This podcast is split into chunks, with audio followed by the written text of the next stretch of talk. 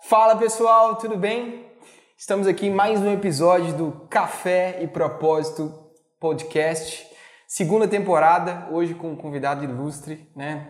Diegão vai apresentá-lo. Eu, Douglas Matias, Diego Torlini, nosso convidado hoje mais conhecido, eu vou chamar ele de Pretinho, ele vai se apresentar. melhor, melhor forma. melhor forma. E hoje, assim, um episódio muito especial. Uma honra te receber aqui, pra, né? Uma honra mesmo. A gente quer muito ouvir suas, suas histórias, sua trajetória. Queria que você ficasse à vontade, né? Nosso podcast aqui, a gente costuma falar que é a extensão da casa dos nossos convidados, né? E quando a gente fala extensão de casa, a gente fala de um lugar especial, né? Então, a gente quer que você fique à vontade, beleza? Antes da gente iniciar e apresentar o nosso convidado no detalhe, eu queria falar primeiro aqui dos nossos apoiadores, porque a gente sempre inicia o episódio e É. deixa pra falar no final, quando Vai você vai ver já embora. tá todo mundo cansado. falar nisso, tem que falar no início, pra dar engajamento, é importante. Bom, antes de mais nada, eu queria agradecer a SolarView, SolarView Pro, é, que é a nossa principal parceira, né, o principal patrocinador do nosso podcast. Se você está buscando alguma solução, seja da parte de manutenção, venda e pós-venda na área de energia solar, pesquisa lá www.solarview.com.br. Viu? Muito obrigado, hein? Tamo junto. Outro patrocinador, parceiraço nosso, é a Minimal Club. É um e-commerce de roupas minimalistas masculinas. É www.minimalclub.com.br. Pesquisem lá. A galera tá com uma linha de roupas fortíssimas, uma linha minimalista para essa galera que quer simplicidade na hora de se vestir, algodão egípcio.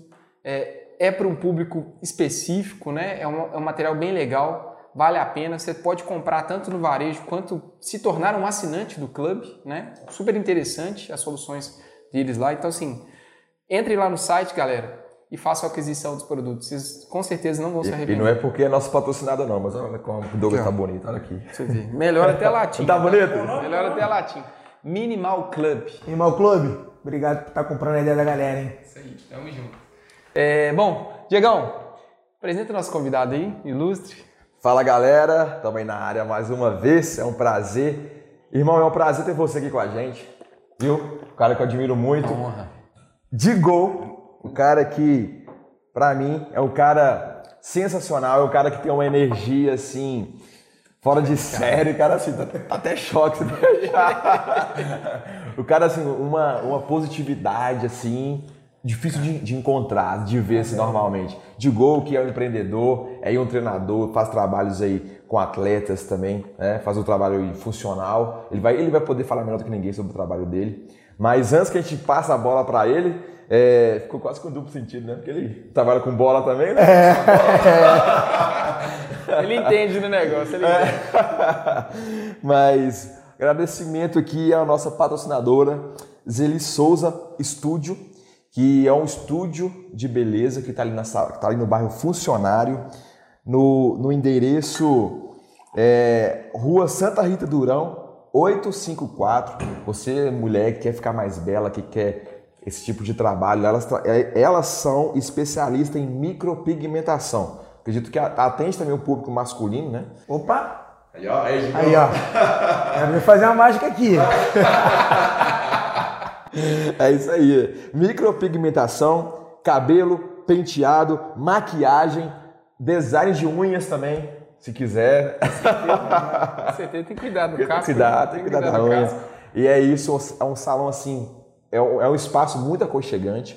Obrigado pelo incentivo. Meninas, vão lá, acompanhem lá porque é muito bom. E o Instagram deles é zelisouza.estúdio. Valeu. Galera, antes de começar aqui, eu preciso. é, a gente vai. A partir de hoje, nós vamos estar implementando algumas coisas diferentes aqui. E tem aqui as anotações.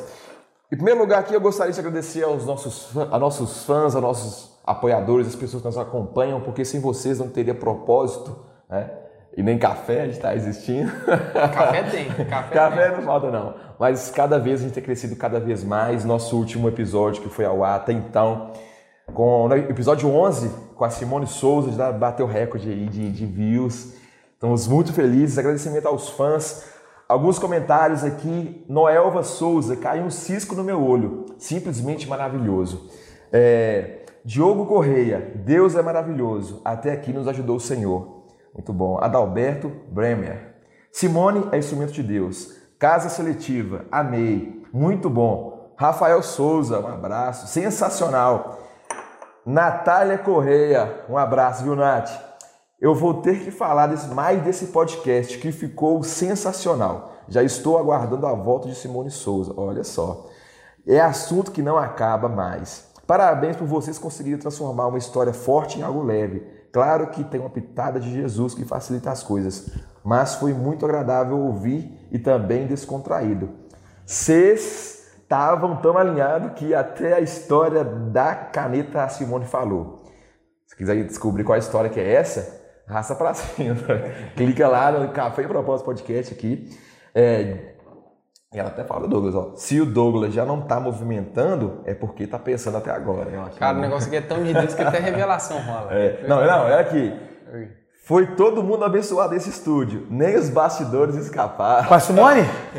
Ah, a Simone. Bastidores também sobrou, né, Lucas? Onde ela, onde ela tá, o fogo tá junto. Bastidores sobrou. falou várias coisas. Pra tu ver, sem contar rapidamente. Hoje uma aluna minha né, me pediu pediu ajuda espiritual. E ela, por ser mulher que eu fiz, eu aconselhei pra uma outra mulher. Tá cuidando dela. Quem Deus revelou na hora pra cuidar dela? Simone. Falei, ó, chama a Simone, chamei a Simone, pedi pra Simone se conectar a ela. Pra tu ver como é que tá a conexão de Deus com a, com a Simone é forte. E galera, olha, vocês podem aqui, a gente quer que vocês sejam não somente uma, é, admiradores, mas sejam nossos também parceiros. O que vocês quiserem sugerir pra gente, pode entrar em contato com a gente, sugerir, que a gente vai fazer de tudo para implementar as boas ideias.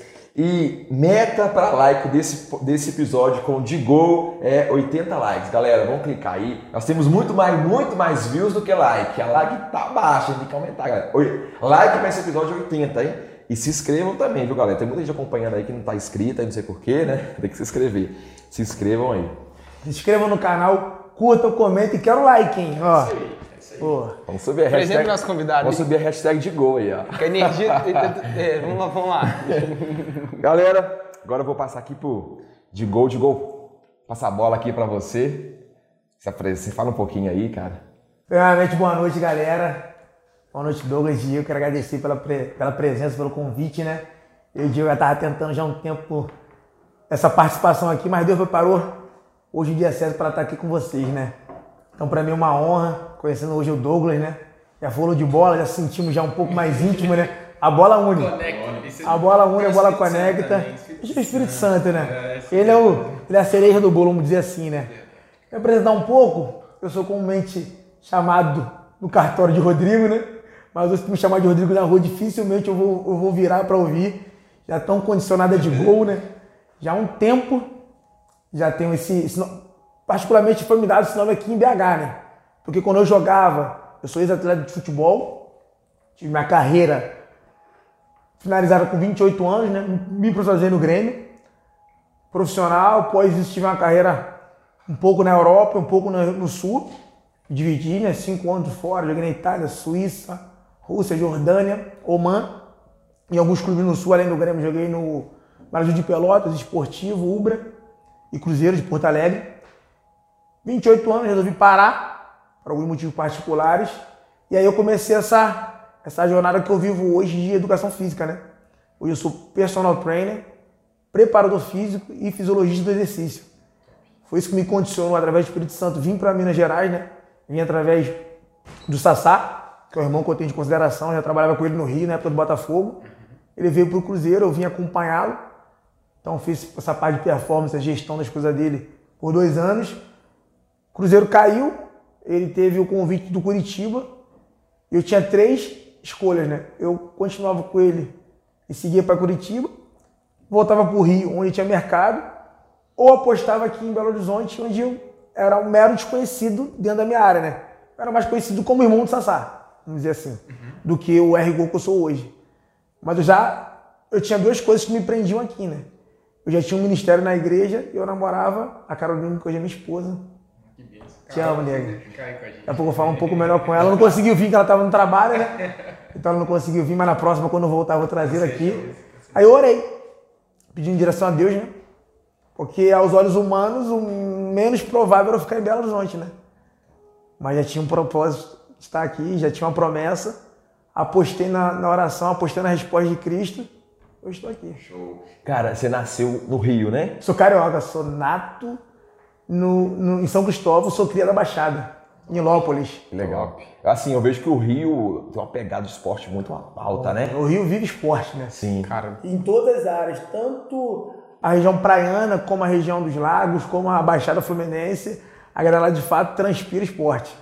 não, é. Energia, o Rio de Janeiro tem uma vibe Nossa, assim, ali é surreal. Pelo diferenciada, né? E- e- Essa energia é de lá, né? Engraçado, cara. E, e é gostoso a gente falar sobre energia, cara, porque não tem nenhum lugar que eu vá, ou um trabalho que eu, que eu fomente, ou que eu apresente, que o principal feedback seja esse.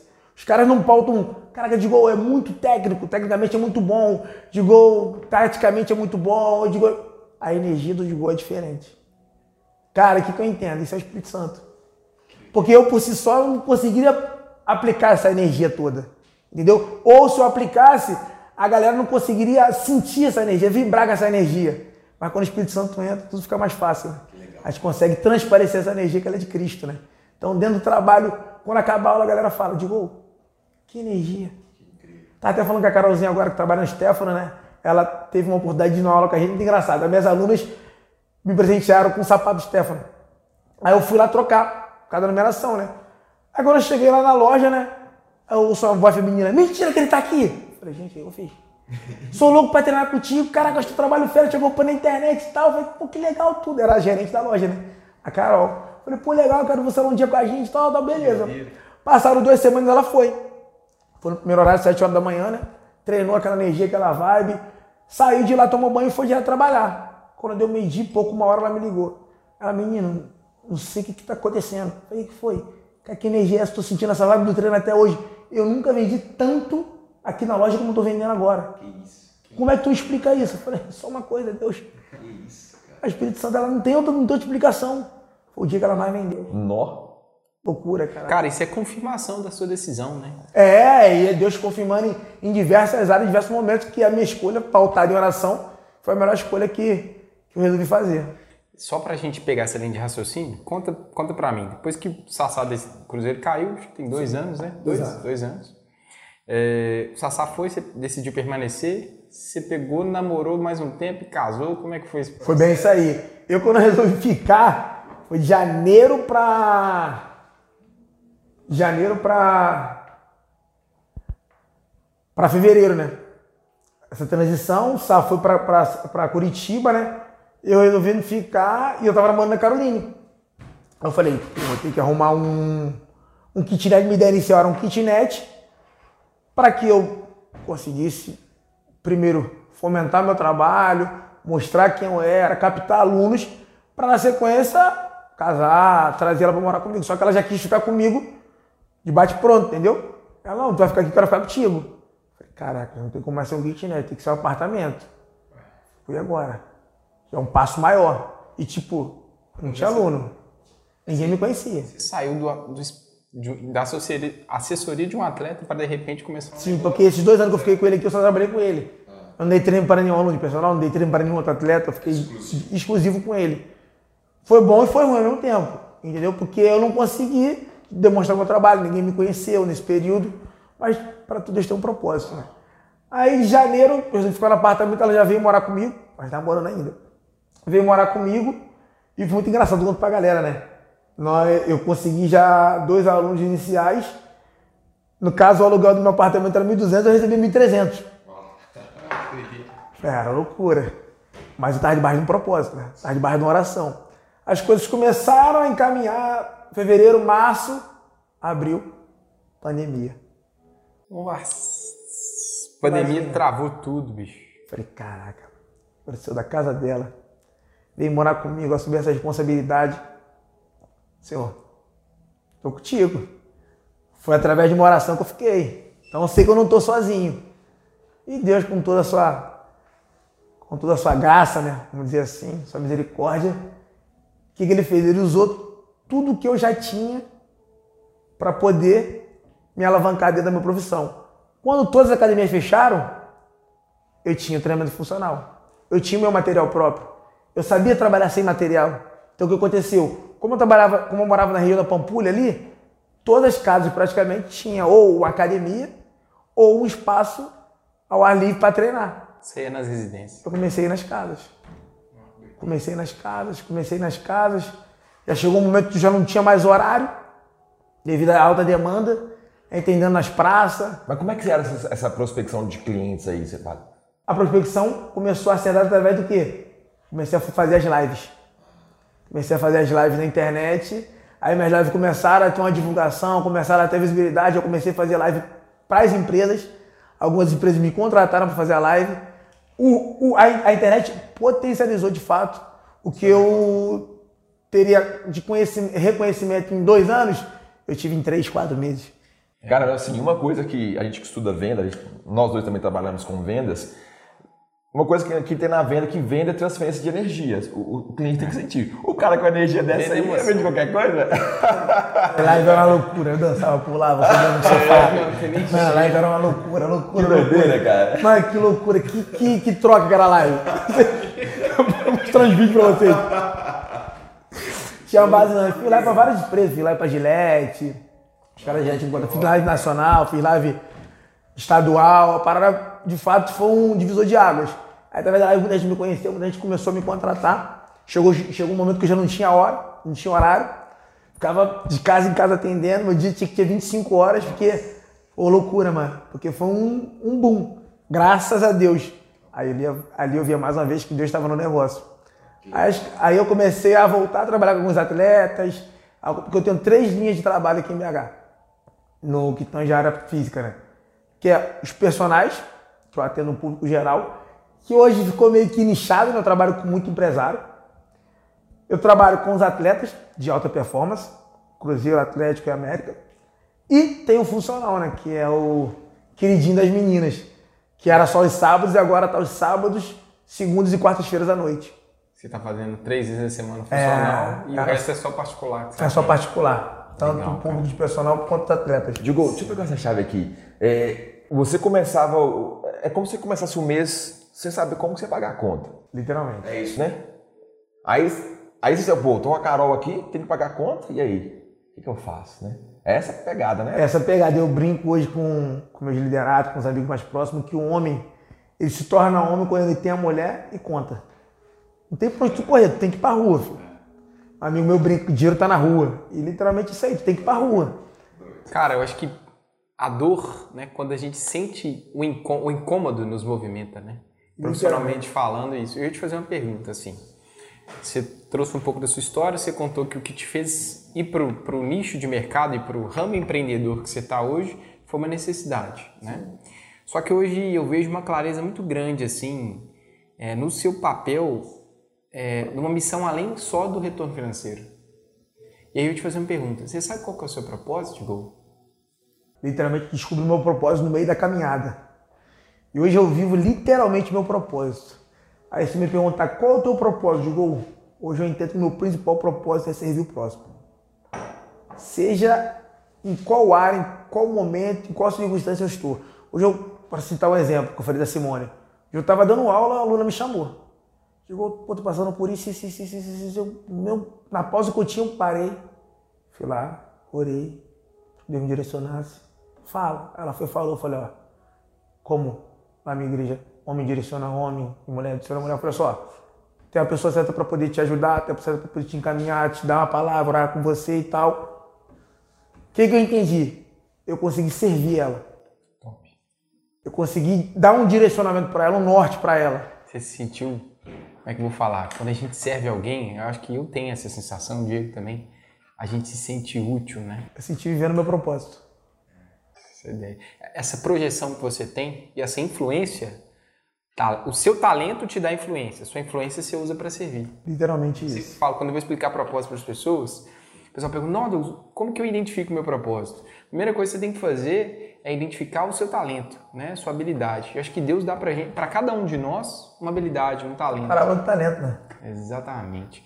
Te deu talento, você entendeu a sacada e começou a executar, naturalmente você vai se destacando. Quando eu falo destaque, não é projeção só de numé- numérica, não. Você começa a ganhar influência. E essa influência às vezes pode te dar relacionamento com pessoas estratégicas ou até mesmo também recurso financeiro, né? E você usa isso para poder ajudar o, o próximo, né? É literalmente isso. Eu vejo que quando eu comecei a viver esse propósito, a gente tem essas duas etapas. Tu descobriu o teu propósito. Algumas pessoas que eu conheço já descobriram o propósito, mas ainda não vive. E outra é tu viver o seu propósito. Quando você vive o teu propósito, você está debaixo da direção de Cristo. Automaticamente, Douglas, as coisas vão fluir. Não tem como não fluir. Aí tem um amigo meu, que é meu padre de casamento, ele fala, mano, só espera o tempo dele. Tá fazendo tudo certo, vai acontecer. Às vezes a gente se precipita, fazendo tudo certo, mas quando não está acontecendo. Calma, não é o tempo dele. A gente tem que entender que não é o nosso tempo. Que continuar vivendo o propósito para que de fato as coisas deles fluam na nossa vida. E vai acontecer. Se hoje você, Douglas, não está vivendo aquilo que você quer em Cristo, calma. Você está no processo. Está vivendo o propósito? Está no processo. Vai acontecer. Cara, é, é muito, muito forte isso que você está falando. Muito forte mesmo. É, eu ia te perguntar, assim, aí vou fazer algumas perguntas, tanto à da família, carreira. O que, que é família para você? Digo, Cara, isso é muito bom ser perguntado. É algo que eu, que eu oro diariamente para Cristo estar tá falando no meu coração. Família são aquelas pessoas que de fato brigam contigo, oram contigo, passam momentos bons e ruins contigo. Hoje eu tenho minha família, minha esposa, né? No principal elo familiar. Minha mãe, ela tá aqui? minha mãe tá no Rio, Ah, sim. que é aquela que de fato Como é que ela chama? Negazete. Negazete. Um abraço, um beijo abraço, Negazete. Mãe, te amo. Hoje eu a honro de todas as formas que eu posso, porque se eu estou aqui hoje é, é muito fruto das, das lutas, das noites mal dormidas, do acordar cedo. Eu sempre brinco com a minha esposa, né? ela fala, "Tu parece muito com a tua mãe. Eu falo, graças a Deus. Se hoje eu estou vivendo isso é porque eu pareço muito com ela. O acordar cedo, dormir tarde, o ser guerreiro, ser perseverante, ser batalhador. Então eu devo muito a Negazete. Nega, te amo muito. Muito. Cara, é uma coisa que assim, eu deu muita curiosidade. Como é que, como é que foi a sua. é, é, ali a sua infância, a sua entrada no esporte? Como- de onde que veio isso, assim, cara? Ia ser até legal perguntar, cara. Eu não gostava de futebol de jeito nenhum. É mesmo? Que loucura. Eu, Imagina Eu se gostasse. eu ali, eu ali dos meus 0 aos 9 anos de idade, totalmente desligado do futebol. Eu mais novo, gostava de brincar de médico, de casinha com as meninas. Pular lá, eu gosto de postar com as meninas. pô. eu, eu, mais novo, eu era, eu era bem, eu era bem, intele- eu era bem inteligente. Os caras jogando bola pra lá pra cá, eu tava brincando com as meninas, tava sempre com as meninas. Até meu pai ser transferido. Nós éramos do Rio, né? Fomos transferidos pra Rondônia, Porto Velho. Nossa, cara, lá Não, do outro lado. literalmente, 9 anos de idade, eu achando que ia brincar com índio, porra, com jacaré, olha que loucura. Doideira. Eu fazia essa imagem, né, lá do pô, Amazonas, Norte e tal. Chegando lá, o meu vizinho de muro, o tio dele tinha uma escolinha de futebol, né? Ele sempre ficava, vambora, vambora, não, não, vambora, vambora. Não. E na época eu conhecia pouca gente, não tinha muita amizade, não tinha muita influência. Ah, falei, vamos um dia com ele. Fui, por incrível que pareça, os caras gostaram. Eu comecei a me desenvolver, comecei a, de fato, mostrar habilidade pro futebol. Você jogava em qual posição? Eu era atacante. Foi de gol, né? Tá vendo? De gol De é daí. gol, de gol, pô, de gol. De gol. Aí comecei a tomar, tomar gosto. Aí um outro clube, que era o clube mais importante na época lá, que era o Atlas, me convidou, fui pro Atlas. Com o Atlas eu com 11 anos, fui para o Brasil, no Chile, na Bolívia. Oh, que top. Loucura, mano. 11 anos? Com 11 anos. Cara, Deus já tava te colocando em Não, nações, assim. não, cara. loucura. Pô, se eu te falar que Deus já me levou para 21 países através do futebol. 21, cara. 20, 21 foi de férias, né? 20 países através do futebol, cara, loucura. Que legal. Imagina, pretinho lá de Nilópolis da Baixada Fluminense. Você sonhava com isso? Oi? Imaginava que isso aconteceria? Eu brinco com a galera, eu falei, tu pega um milionário aí, o cara não foi em 20 países. Pô. Foi não. Não Não é tem nem que ele tempo. não tem dinheiro, que ele não, Não tem, tem tempo. tempo. É verdade. Entendeu? Sim. É muito difícil, porra, me levou a 20 países, cara. Como é que Deus faz? Olha que loucura. É só Deus. Como é que vai falar que é um, é um- um ser humano? É Deus, pô. Então eu lá, com 11 anos, comecei a me destacar. Aí com 12 nós voltamos pro Rio. O tempo do meu pai acabou. Voltamos pro Rio. No Rio eu fiz um teste no Botafogo. Passei, mas só que a minha idade não permitia. Eu fui pro Nova Iguaçu. Nova Iguaçu um dos principais clubes formadores do Brasil, né? nem do Rio, mas do Brasil. Então fiz lá no Nova Iguaçu, do meu mirim até o meu último ano juvenil. A formação foi toda no Nova Iguaçu. Fui Vitória da Bahia. Passei no teste, mas por desenrolo do dos empresários, os caras me mandaram voltar. Aí eu fui pro Sul. Aí no Sul que ali começou minha, a minha ascensão de fato como profissional, né? No Cruzeiro de Porto Alegre. Fui contratado pro Grêmio, pelo Rodrigo Caetano, que hoje está no Atlético Mineiro, né? Legal. Rodrigo, abraço, muito obrigado por apostar em mim. Rodrigo Caetano me levou pro Grêmio. E no Grêmio a gente foi campeão, praticamente de tudo lá na base, né? Jogava contra. A gente jogava no Granal contra o Pato, Luiz Adriano. Que doideira, cara. Juliano, tinha uns caras lá. É mesmo? Só que o meu time era bom, É, né? Cara. Cássio no gol, tá, na, tá no, no Corinthians. Olha só. Cavicchioli, que tá na América. Bacana, cara. Léo, que tava no zagueiro, tava no Cruzeiro, Léo. Cabeça de ovo, irmão, tamo junto. Tinha a galera boa, mano. A praticamente ganhamos tudo, né? Aí saindo do Grêmio, fui me aventurar muito fora, né? Itália, por a Itália fui pra Suíça, Rússia. Rússia tem tem história boa da Suíça e da Rússia, cara. Porque, pode contar? Conta, conta pra gente. Eu tenho um cara no futebol que eu devo muito, cara. Um cara no futebol que sempre que eu falo, onde eu for, eu vou falar dele. Que eu tenho uma coisa que eu sou é muito grato. Carlos Eduardo. Carlos Eduardo subiu comigo no Grêmio. Carlos, o Carlos, Carlos, Carlos o Carlos. Eduardo, meiazinho. Ele tá na onde agora? Carlos tá parado agora. O último time que ele jogou foi o Brasili- Brasiliense. Ele jogou na Rússia? Carlos jogou na Rússia, no Rubim Kazan. Isso. Foi ele que me levou pra lá. dele, bom de bola. Não, Carlos quando subiu, esquece, pô. Pegou, ele era, ele era 10 da seleção brasileira. Ixi, ele é. Foi vice-campeão com o Grêmio na Libertadores, deitou lá em cima do, do Boca Juniors na jogou no bomboneira. Eu, me levou pra lá, tive lá, me levou pra lá, tive lá. Mas o Carlos me salvou duas vezes. O Carlos é meu super-herói de futebol. A primeira que ele me salvou, eu tava na Suíça. Foi na Suíça? Acho que a primeira que ele me salvou eu tava na Suíça. Eu na Suíça, eu fui em 2007 pra Suíça. O time tinha subido pra segunda. Time com uma estrutura porra, muito boa, um banco investindo, né? País lá violento. Não, né? qualidade de vida na Suíça, piada. E eu solteiro brinco. lá, solteiro? Solteiro, solteiro. Eu brinco que visualmente falando foi o país mais bonito que eu vi. Mais bonito. Mais organizado, loucura, aqueles Alpes atrás, aqueles rios na frente. que legal. Os amigos mostram no Instagram é assim mesmo, falando assim mesmo. Pior que é assim mesmo. E eu lá, o time bem, mano, porque eu morava do lado da França. Morava no norte, no sul, no sul da, da, da- da Suíça. Morava na Suíça francesa. Suíça dividido por quatro cantos, né? Suíça italiana, Suíça alemã, central e francesa. Eu morava na Suíça francesa. Chegado lá, isso mesmo, primeiro foi, que me foi na Suíça. Chegado na Suíça, time bem, mano, que o time, a maioria era francês. A maioria tinha feito a base no, no Lyon. Então, time bom, bem, tinha em primeiro lugar na, na chave. Copa da Suíça, a gente tinha passado para as oitavas de finais. E time bom, Titular? Titular, titular tava bem. De boa, né, cara? De ah, boa, né? titular, titular, tava bem. Só que aí, 2007, não sei se vocês lembram, crise dos bancos. Sim, na verdade 2017 2007 para 2008. Isso 2007, crise dos bancos. Quem patrocinava a gente?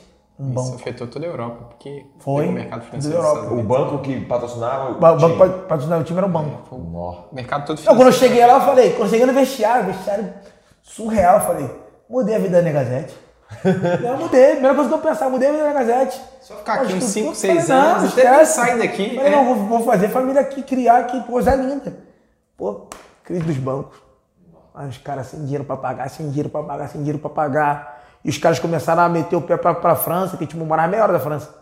Os caras metendo o pé pra casa, daqui a pouco não tinha mais ninguém no time. Morava um argentino, Max Desan. Do argentino tem dois humor, o cara te ama, o cara te odeia. O cara sou brasileiro. Esse foi um dos caras mais puros que eu peguei no futebol. Pô, cara, um fenômeno, moleque. Morava ele, Max Desan. Tamo junto, estiver acompanhando. Aí, já no, no final, na finaleira lá, os caras sem pagar a gente praticamente os dois meses pra três. E o Max morava junto, o dinheiro já acabando, mano. E tá aí agora, mano. Os caras vão fazer passagem, vão pagar vocês, vão fazer passagem, vão pagar vocês nada. Falei, meu Deus, e agora? mano? E o Carlos no Hoffenheim. Quando o Carlos despontou no Grêmio, o Hoffenheim comprou. Todo mundo querendo comprar ele, o Hoffenheim comprou. Primeiro ano no Hoffenheim, o Hoffenheim na segunda. Eles foram campeão. E no primeiro, e no primeiro turno da Alemanha, eles foram campeão no primeiro turno, coisa que nunca tinha acontecido, nunca aconteceu na Alemanha. Um time que subiu da segunda para a primeira ser campeão do primeiro turno. E o Carlos voando lá bem demais, né? Eu sempre falava com ele, eu tava na Suíça ali do lado, né? Ele dá, negrinho, vem pra cá e tal, passa uns dias comigo e tal. Eu pensando, cara, com 200 francos suíços só no bolso. Se não fosse hoje, mano. Falei, caralho, como é que eu faço? Eu vou, não vou? Ele, não, vem jogar. Eles jogaram sexta contra o Bayern, né? Passa uns, uns dois, três dias comigo e tal. Falei, mano, vou lá, mano. Tô aqui na merda já. Desculpa. Tô aqui já no M mesmo. Chegou o dia de ser time, Pô! foi. Aí eu comprei, eu lembro que fosse hoje, mano. Eu comprei a passagem 100, e- 120 francos suíços. Subiu 80 francos. Nossa. Nossa. Falei, vambora. Aí peguei o trem de manhã. E essa história é engraçada. Eu peguei o trem de manhã lá na Suíça francesa, né? E eu tinha que trocar o trem na Suíça alemã. Eu pensei, não, tranquilo. Eu saí de um trem, entro no outro, tranquilão. Aí ele me ligou, eu falei, mano, tô pegando o trem aqui agora, não tranquilo, tô indo pra estação te esperar. Então, Caju, então, fosse, então, Caju, beleza. Estação? É, Caju é lá na, na- Alemanha já. Chegando lá na, na hora de trocar o trem, mano, 40, 50 minutos pra chegar na. Acho que foi Berna. Foi Berna? Acho que foi Berna. Não, Berna não. Vou lembrar a estação lá na, na- na Suíça Alemã. Chegou lá, mano, 10 trens. mano. Não sabia onde você tava, não E sabia. agora? Bilhete? Não entendia nada, mano. Que o bilhete da parte de alemã já era Inglês alemão. arranhava nada. Não, tinha nada em inglês, não, era alemão. E francês ainda conseguia identificar alguma paradinha, mas alemão não entendia nada, filho. Nossa. Francês já tá começando a, a conseguir me identificar, eu falava bem italiano. Falo ainda muito bem italiano. Só que eu não conseguia. Falei, alemão é agora, mano. Eu tinha meia hora pra trocar o trem. E o cara dizia, ei, mano, e aí, mano? Eu falei, mano, não sei. Ele, eu falei, não sei, mano, vou ver se alguém não consegue me ajudar aqui. Pô, ia pra lá, ia pra cá, ia pra lá, ia pra cá, olhava pro bilhete, olhava e falei, Jesus, para, francês, é, para francês? Não. Para italiano? Não. Falei, caralho, agora 15 minutos e nada. Aí um fiscal me viu indo pra lá e pra cá, me, parou, né? Aí perguntou se eu queria informação, fui mostrei pra ele, né? Aí ele foi, me levou pra uma, uma estação do trem e falou, ó, esse aqui pode descer. Aí deu certo. Mas não, sabe o que eu fiz? Intuição, mano. Mano, o Espírito Santo, eu olhei. Falei, não é aqui, cara. Vou procurar mais um pouquinho. Procurando, procurando. Pô, procurei um senhor. Para italiano, vamos pôr. Falava um pouco. Eu falei, não, eu quero esse essa estação aqui em Caju. Ele, não, esse aqui, ó. Aí tava escrito Dortmund, né? Aí eu falei, não, Dortmund. Não, não, Dortmund é o final. Tu vai ficar em Caju. Vou te levar no- no- na tua cabine, lá na cabine, né? E te levou. Aí eu falei, ah, vou acreditar nesse coroa. E, e era distinto do trem que o cara tinha me indicado. Tipo assim, uns quatro trem pro lado. Coroa foi lá, desceu comigo nas escadas, me levou na minha cabine, abriu a porta e falou, ó, essa aqui é tua cabine. Carlos, e aí? Eu falei, mano, ou tô indo pra aí, ou tô indo pra Austrália, fique em oração. Ele tá brincando, eu falei, tô brincando não, mano. Aconteceu isso, isso, um coroa me botou aqui no trem. Ele, mano, pelo amor de Deus, cara. Eu falei, mano, eu só tenho 80 francos. Se der ruim, eu tô ferrado, mano. Ele, que isso, cara? Mas vai dar certo. Eu falei, beleza. Aí passava as estações. Ele aí, qual estação tu tá? Como é que eu vou ler alemão? Eu falei, mas como é que eu vou ler, mano? Como é que eu vou ler, mano? Ele, pelo amor de Deus, como é que eu vou ler numa estação? Em alemão? Nossa. Só tem consoante. Não dá, mano. Mano, ficando nervoso, ficando nervoso. Caraca, no papel parecendo que tava vindo Caju, mano. Na moral, quando eu li Caju, dava pra ler. Mano, que alegria. Quando eu desci do trem, eu vi ele. Eu tinha uns 5, 6 anos que eu não vi. Não sei se eu tava emocionado tanto tempo que eu não via ele, ou porque eu vi ele e eu vi que eu tô, o perrengue tinha acabado, mano. Abraçava, beijava, mano, te amo, saudade, pá, pá, pá.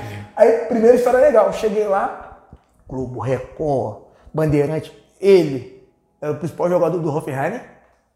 O Hoffenheim é o principal time da Alemanha, era a sensação da Europa. Então todos os canais lá, Globo, eu dando entrevista também, os caras falando, falando e tal. Pá, pô, muito legal o clima que tava lá.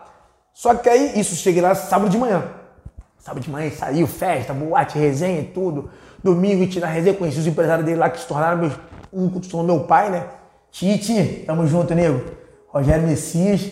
E tinha na resenha zoando, zoando, zoando. E quem tava no, no Hoffenheim na época, no caso, o, o Gustavo. Isso que eu ia O falar. volante foi pra seleção. Porra, neguinho, meu irmãozão Ele tá, no, também. tá, no, tá na Tá na Turquia. Turquia, tá na Turquia. Tá na Turquia. Tá Meu pra irmãozão- voltar, tá pra voltar. Tá pra voltar, tá pra voltar. Aquilo ali, que ser humano. Joga bola, né, bicho? Porra, joga bola e que ser humano. E tava o. Nossa, velho, tá no Japão agora? Falei com esse Se falar o nome, eu acho que eu sei. Um centroavante. Porra, meu parceiro, mano. Me dá até uma dura que eu esqueci o nome dele aqui. Tava lá no Hoffenheim. Aí, ô, mano, sábado e domingo uma resenha. Pá, pá, pá, pá. Quando eu fui pra Alemanha, eu chamei o diretor e o presidente. O diretor que me levar e o presidente. Da Suíça. Na Suíça. Falei, ó, aconteceu isso. Tô indo pra Alemanha. Só tem 80 francos. Os caras falaram, não faz assim. Tu volta quarta? Eu falei, volta quarta. Quando tu voltar quarta, a gente já vai ter o teu bilhete pronto pra tu voltar pro Brasil e vamos te dar uma parte do salário. Você ia ser liberado pelo clube? É, não, não tinha liberado no legal. mundo, pô. Rescisão amigável, né? É, já não tinha mais ninguém lá, pô. praticamente tava eu, argentino. Lá pagando, né? É, pô. Não tem nem jeito. eu falei, não, beleza. Quarta-feira, quando eu voltar, os caras, beleza, tal. Falei, tranquilo, sábado, domingo, com zoeira com os caras na churrasco, festa e tal. Chegou na segunda, mano, que eu começava a fazer o contato com os caras, né? Pum, diretor, não respondia. Pum, ligava, nada. Presidente, nada. Que ela não vai entender, cara. Aí já comecei na casa já. Você com tava essa na casa do Carlos Eduardo. É, na casa do Carlos, né? Eu com essa energia toda falando, dois dias lá, os caras, pô, os caras me amam dois dias, os caras que não conheciam me amando, o Carlos, pô, pô, não vai embora, tal, tal. Segunda-feira de noite, ligo pros caras, nada. Mensagem, nada, eu já na casa já mais na minha, né? O que aconteceu? De boa, babá, falou, não, de boa, tal. Não, tá quieto, não, tranquilo, de boa, tal. Você não tinha aberto aquele jogo. Não, falei pra ninguém, né? Eu tinha que voltar na quarta-feira. Terça-feira eu quieto, ligo pros caras, nada. Os caras aí, tá acontecendo? Eu falei, não, mano, de boa e tal. Cara, o que que tá acontecendo, mano? Eu falei, não, de boa, tranquilo, pô. Tem certeza? Eu falei, tenho. Terça de noite, desesperado já, falei, pensando, tem que voltar amanhã, mano. Tentar frango. O que que eu vou fazer na Suíça? Você tinha suas coisas lá na Suíça? As coisas ficaram tudo lá. Só levei meus documentos e algumas... Você chegou a ter carro na Suíça, essas coisas? Não? Tinha, tinha, tinha. Chegou tinha, a ter? Tinha. Chegou terça-feira de noite, o cara, mano, chega aí no quarto dele. Não, chega aqui no meu quarto, fala contigo. Não, tranquilo, chega aí. Aí foi no quarto dele, ele falou, mano, o que tá pegando? Foi nada não, mano, não. O que que tá acontecendo, mano? Me fala. Pô, chegou aqui uma resenha, brincadeira e tal, agora dois dias tá aí. Fala, mano, sou teu irmão. Falei, mano, tá acontecendo isso, isso e isso. Os caras falaram que ia cumprir isso e tal. Dois dias ligando pros caras, os caras não me atendem, não me respondem. Ele tô, eu falei, não, vou voltar. Ei, os caras não te atendem. Não te responde, tu vai voltar? Eu falei, mano, tem que voltar. Teu documento tá aqui? Eu Falei, tá, pô. Quem ficou teu lá? Ah, minhas roupas, minhas coisas. Não vai voltar, não. Falei, vai voltar não, vai ficar comigo aqui. Vai embora junto comigo. Falei, não, mãe, tu vai embora comigo, pô. Aqui tu vai estar assistido, tu tem passagem, tu tem todo o suporte, pô. Vai voltar pra lá pra quê? O time não tá mais jogando, não tá mais, não tá mais é, em temporada. Vai ficar aqui. Não tinha outra escolha, né? Falei, não, tranquilo, beleza, vamos ficar aqui então. Aí peguei, fiquei com ele lá, até mais uma, mais uma semana, né? Que era o último jogo, que era contra o Schalke. Tava o Rafinha, que tá no São Paulo, no Schalke, Bordon e tal. Os caras empataram, foram campeão de inverno, né? Aí participando da festa lá, tudo, e voltei com ele pro Brasil. Deu roupa, me deu as paradas, tudo. Eu voltei. E a segunda, outra do que o cara me salvou de novo. Tô no Brasil, tinha chego, não sei de qual país, né? Os caras, ó, tem uma parada boa pro Chipre. Sabe onde é o Chipre? Chipre entre a Turquia e a Grécia. País Pequenininho, pequeno, né? Ilha. Porra, Campeonato de lá? Chipre. Que isso? Quando- Tinha o quê? 10 clubes? Não, 12 tinha? Chipre, tinha time do Chipre jogando na Champions, pô, já. Ah, é? É, não. Cheguei, quando eu cheguei lá, até eu chegar lá foi engraçado. Os caras que levaram a gente uns 7-1, mano. Nossa. 7-1. Chegamos nos. Que idioma que é lá? Oi? Idioma. Cipriano. Cipriano. Aí você fala um pouco grego, você fala um pouco turco. Porque é. é no- Qual que é mais difícil de saber? Ah, beleza, né? Os caras lá passam, pô. Difícil pra gente. Pô, aí os caras tinham levado três, três atletas. Eu era o mais experiente, mais rodado. Dois moleques, um do, dois moleques do Rio e um de São Paulo. O de São Paulo tinha ido dia antes, tinha dado ruim na passagem dele, ele estava em Madrid. Falei, isso não vai dar certo. E eu fui o único que fui junto com os empresários. Saí do Rio. E Você tinha um moleque. quantos anos? Você? Eu tinha uns 24 para 25, acho que por aí. Menino ainda. Menino, mas os caras eram mais experientes, né? Já tinha bagagem grande, já tinha rodado. Aí cheguei, aí saímos com os caras, e já tinha um do Rio que tinha ido antes e estava lá no Chipre já. Falei, pô, você é doente, você é maluco. Vai, que vai ser empresário sem nada. Um de São Paulo tinha ido antes, tinha parado em Madrid, com a passagem tinha dado, retido, né? Parti com os caras do Rio. Cheguei em Madrid, encontramos esse moleque de São Paulo lá, Janjão, João. João, tamo junto.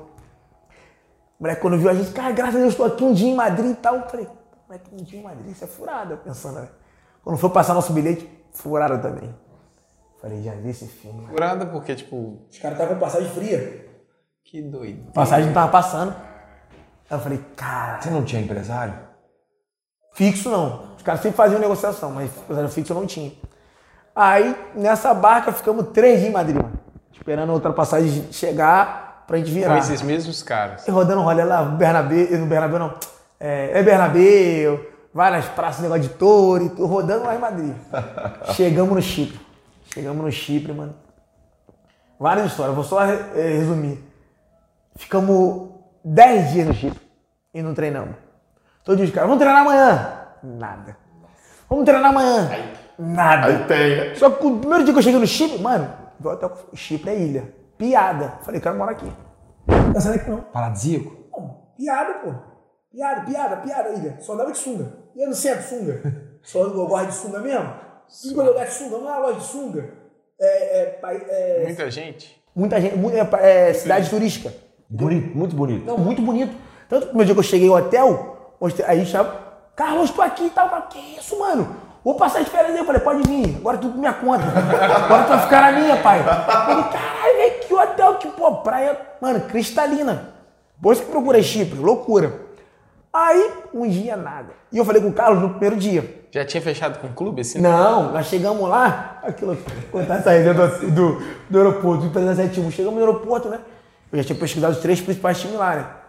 Apoel, É o Apoel. Apoel, Champions Apoel, tinha uma Champions, Limassol, tinha Artois, acho que outro time lá. Aí quando chegamos no, no, no aeroporto, aí passando na Federal, deu o passaporte, né? Aí o cara, play soccer? É, play soccer, Granada. É, play soccer. É. play soccer Limassol? É. Falei, é, play soccer Limassol. O cara, ok, ok, passa, passa. Parraram outros moleque, né? As moleques teve que ir pra fiscal, pra parar tudo, né? Aí falei pros empresários, né? Falei, pô, os caras. Os, os empresários. Já vazou as informações. Eu falei, pô, tô grandão então, hein? Vazou que eu tô no Limassol? Mas me dei bem, né? Já, já tô com o contrato assinado pensando, né? Pô, mas aquela empolgação. Chegamos lá. Um dia, nada de treino. Dois dias, nada de treino. Três dias, quatro dias, cinco dias. O meu bom, como eu venho da escola gaúcha, eu treinava todo dia. Treinava de manhã, se eu treinasse de tarde, eu tava condicionado, tava acostumado a treinar dois dias. Os moleques, não, vou treinar hoje não, que se tiver treino de tarde, eu tô, tô cansado. Eu tô dia treinando, tô dia treinando. Entra lá. E lembra do primeiro dia que eu fiz o vídeo pro Carlos, né? Guarda isso aí. Chegamos no décimo dia ali, os caras, pô, infelizmente. E a gente foi nos dois clubes lá. Pô, infelizmente, pá, não deu certo. Vamos pra Suécia. Falei, que isso? Não, tem um time na Suécia, isso e aquilo e tal. Mas do Chile pra Suécia. Cara, vocês fizeram teste ou não? Não, chegamos nem a entrar em campo, pô. Vocês nem entraram em Não, campo? nem entramos em campo. No Chile nem entramos em campo. Que loucura. Nem entramos em campo, cara. pô. Todo dia, os dois, três vezes fomos no clube lá. Só quem chegou a treinar foi até um moleque que tá hoje estourado na, na internet, Pantera. Um moleque lá do Rio. Mais conhecido que uma rodada que eu foguei. Um moleque é resenha. Só ele joga que- bola ainda? Joga bola. Acho que parou. Só ele que conseguiu fazer um teste, não foi aprovado. Os demais não fez teste. Fomos pra Suécia. Chegamos na Suécia. Não, temos um time aqui e tal. Time da 6 divisão. Eu vocês estão brincando. Não, não. Vocês vão só treinar o time da 6 divisão, que eu vou levar vocês no time da primeira divisão pra vocês Sexta fazerem divisão? te... Não, eles estavam na time da sexta, que é o time deles. A gente ia só treinar pra manter, pra levar a gente pro time da primeira pra fazer um teste. Isso não vai dar certo, mano. E isso não tinha mais falado com o Carlos, né? Desde o Chipre. Não perde, não perde a visão. Chegamos um dia, os caras. Não, conseguimos um teste pra vocês lá em Estocolmo. A gente estava em Orebro. Duas horas de, de, de carro, chegamos em Estocolmo. Estrutura dos caras boa, mano. Então, vamos lá, trocamos. Eu e os outros dois. Fomos lá, trocamos e tal. Começamos o treino. Ficar cego. Caneta, chapéu. Tava me sentindo até habilidoso. Caneta, chapéu, vira cara cara e joga tal. lá, nada, pá. não treina, Aí né? entrou um moleque no meio do treino, mas aleatório de boa. Tinha o quê? Entrou um moleque no meio do treino, meio que aleatório, de boa. Parecia que eu tocou assim, Douglas. Daqui a pouco o, o pretinho, parceiro meu, xingou. É, vocês são brasileiros? "É, Somos. Outro brasileiro, pô, sou também, capa. Não o estão fazendo O moleque aqui. tava jogando? É, quem chegou no meio do treino. Bem novo? Jogador? Novo, não, meu jogador. Aí, vocês estão fazendo o que aqui e tal? Eu falei, vem fazendo teste, time primeira divisão e tal. Ele, não, pô. O time A é da segunda. Nós somos time B, quarta aqui na, na Suécia. Pô, queria matar os empresários. Os caras na arquibancada, mano. A gente deitando no treino, os moleques, ah, afinal, foi assim. O chão treinando, quando acabar, eu falo com os caras. Aí, pum, quando acabou o treino, os caras, caraca, vocês foram bem pra caralho. Falei só, vamos fazer assim? As férias acabou. Os caras, Pode fazer a galera, que todo mundo quer ir embora. Ah, meu irmão, todo mundo quer ir embora. Pode fazer a passagem que a gente quer ir embora. Os caras, meu irmão, a gente quer ir embora. Voltamos para Orebro. Aí ficou aquela saga. Vocês vão embora amanhã. Nada de passagem. Vocês vão embora amanhã. Nada Voltaram pro. Chipre ou não? Não, na Suécia. E nada de passagem. Não, Vocês iam fechar com esse clube da quarta divisão? não, pô. O, o, o que era falado que era o time da primeira. Quando nós descobrimos que era o time da quarta, já na hora acabou o treino, eu falei, ó, pode falar nessa passagem que acabou as férias, estamos indo embora. Os caras, não, pode fazer a passagem também indo embora. Aí voltamos pro Odebro, aí todos os caras, vocês vão embora amanhã. Passagem nada. Vocês vão embora amanhã. Nada, aquela coisa desgastante, já é uma semana. Falei, eu vou acertar esses caras, mano. Os caras prometeram, amanhã vocês vão embora. Palavra de homem. Falei, esses caras não, fizeram passagem amanhã, eu vou acertar esses caras. Vou sair da graça. Os caras, vou sair da graça. No outro dia, um dos empresários foi embora, deixou os outros dois lá com a gente. Aí eu explodi, eu fiquei louco. Aí eu queria pegar os caras na mão. Aí os moleques sabiam que a única coisa que me deixava tranquilo era o, telefone, era o computador. Não, vem cá, me agarraram, me levaram pro quarto. Aí tu vê a mão de Cristo. Me levaram pro quarto e tal, eu cheguei no quarto, abri o telefone, abri o computador. Meia pessoa que entrou no MSN. Carlos Eduardo. Mano, o que que tá acontecendo? Porque o moleque que tava com ele lá, que era o parceiro nosso, eu sempre vi mais falar alguma coisa. Pô, mas esse cara tá assim aqui, pô, os caras tá enrolando a gente, pô, quero ir embora e tal. Cara, o que que tá acontecendo? Foi a primeira vez que eu lembro que eu pedi alguma coisa pra alguém. Eu tenho uma dificuldade muito grande de pedir. Falei, mano, pelo amor de Deus, me tira daqui. E o que, que, o que que tá acontecendo?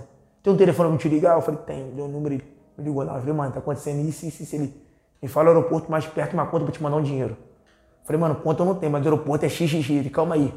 Ligou pra empresa, os caras, passou 10 minutos já mandaram o, o passagem no e-mail. Falta a passagem tá no e-mail.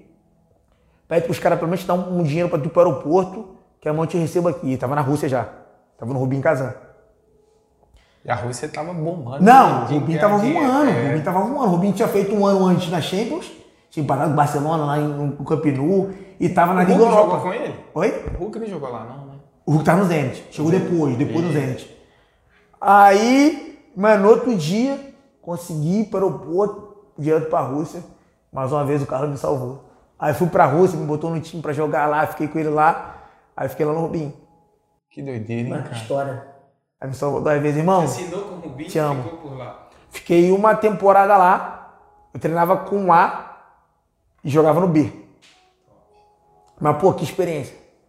Que experiência, mano. Que resenha. Que, pô, que, que, que fase boa, mano. Mas por duas vezes ele me salvou, mano. Eu falo, meu anjo do futebol. Cara, Doideira. top demais. Ele- depois ele de lá, acho que ele voltou pro Flamengo. De lá ele veio pro Brasil, veio pro Flamengo.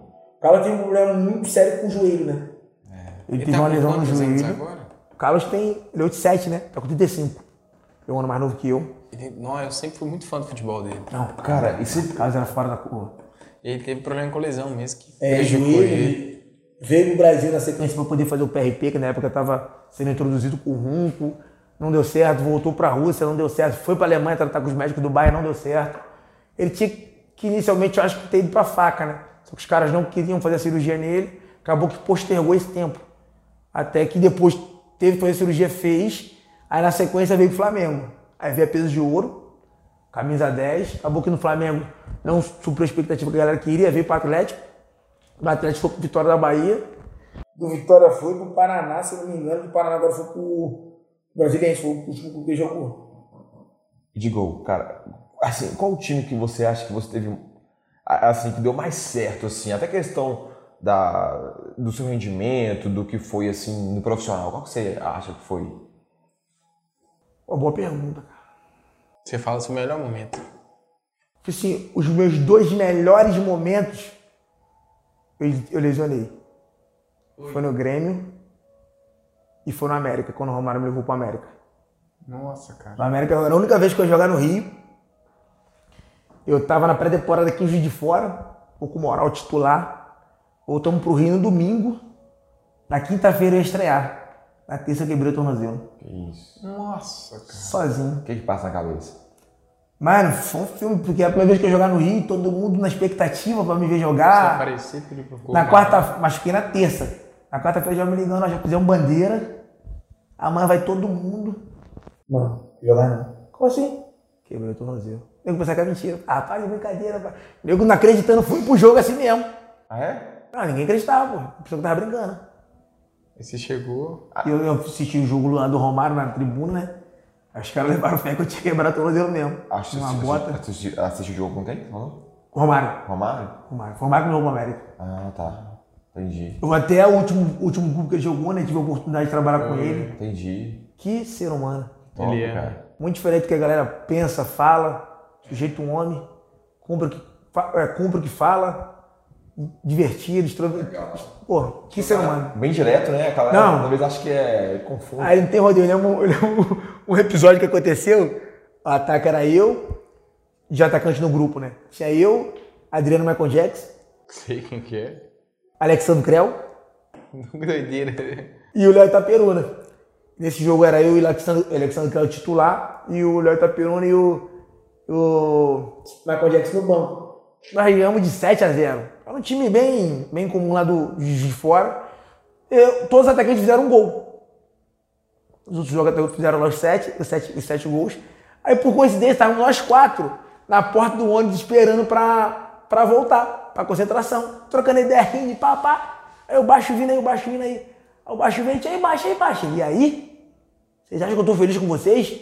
Se fosse na minha época, eu fazia os sete gols sozinho, porra. Vocês estão de sacanagem? Porra, olhou pra cara do outro, geral subiu no ônibus. Que doideira. Vai falar o quê? É mentira? Vai falar o quê com o homem? ele era fudido mesmo. Falar o que com o homem? Esse era na minha época que eu fazia sete gols sozinho. Vocês cada um fizeram um gol só. Vocês acham que eu tô feliz com vocês? Um olhou pra cara do outro. Bru, bicho não viaja, não entrou no ônibus. Deixei lá sozinho. Que isso, que pressão? Pô, pressão, homem, falar o quê? Do... Digo, te perguntar uma coisa. Seu momento de encontro com Deus, né? Você falou de sua espiritualidade e tal, é importante pra gente saber, assim, é, duas coisas, eu acho que se nessa trajetória toda você teve um momento que você falou assim, poxa, velho, agora não dá mais. Você pensou em desistir? Espiritualmente falando? Não, profissionalmente falando, no meio da sua, da sua trajetória de vida. Um momento que te marcou assim, você falou, pô, velho, agora não dá mais. Cheguei no meu ponto final, assim. Eu tava contando até pros guris essa semana, se eu não me engano. Foi o meu último jogo na Jordânia. Quando nós Você ficou quanto tempo lá? Um ano. Qua- Não, um ano não. Oito meses. Oito meses, é. Contrato de um ano, mas não cumprimos o contrato todo que os caras estavam nos devendo, né? Que foda, né, velho? E nosso último jogo lá, nós tínhamos sido eliminados da, da Copa da Copa da Ásia na semifinal. No Kuwait nós jogamos, o primeiro jogo perdemos 2x1, até meti o gol. Jogo da volta eu não consegui jogar, deu no joelho. Aí os caras empataram, não conseguimos classificar. Ainda tinha um jordaniano. No último jogo meu, né? Não foi no último jogo do clube. Que eu sentei no jogo, acabou o jogo, eu sentei no, no gramado e fiquei meia hora. Falei, acho que eu acabei. Com 28 anos, eu falei, acho que não dá mais.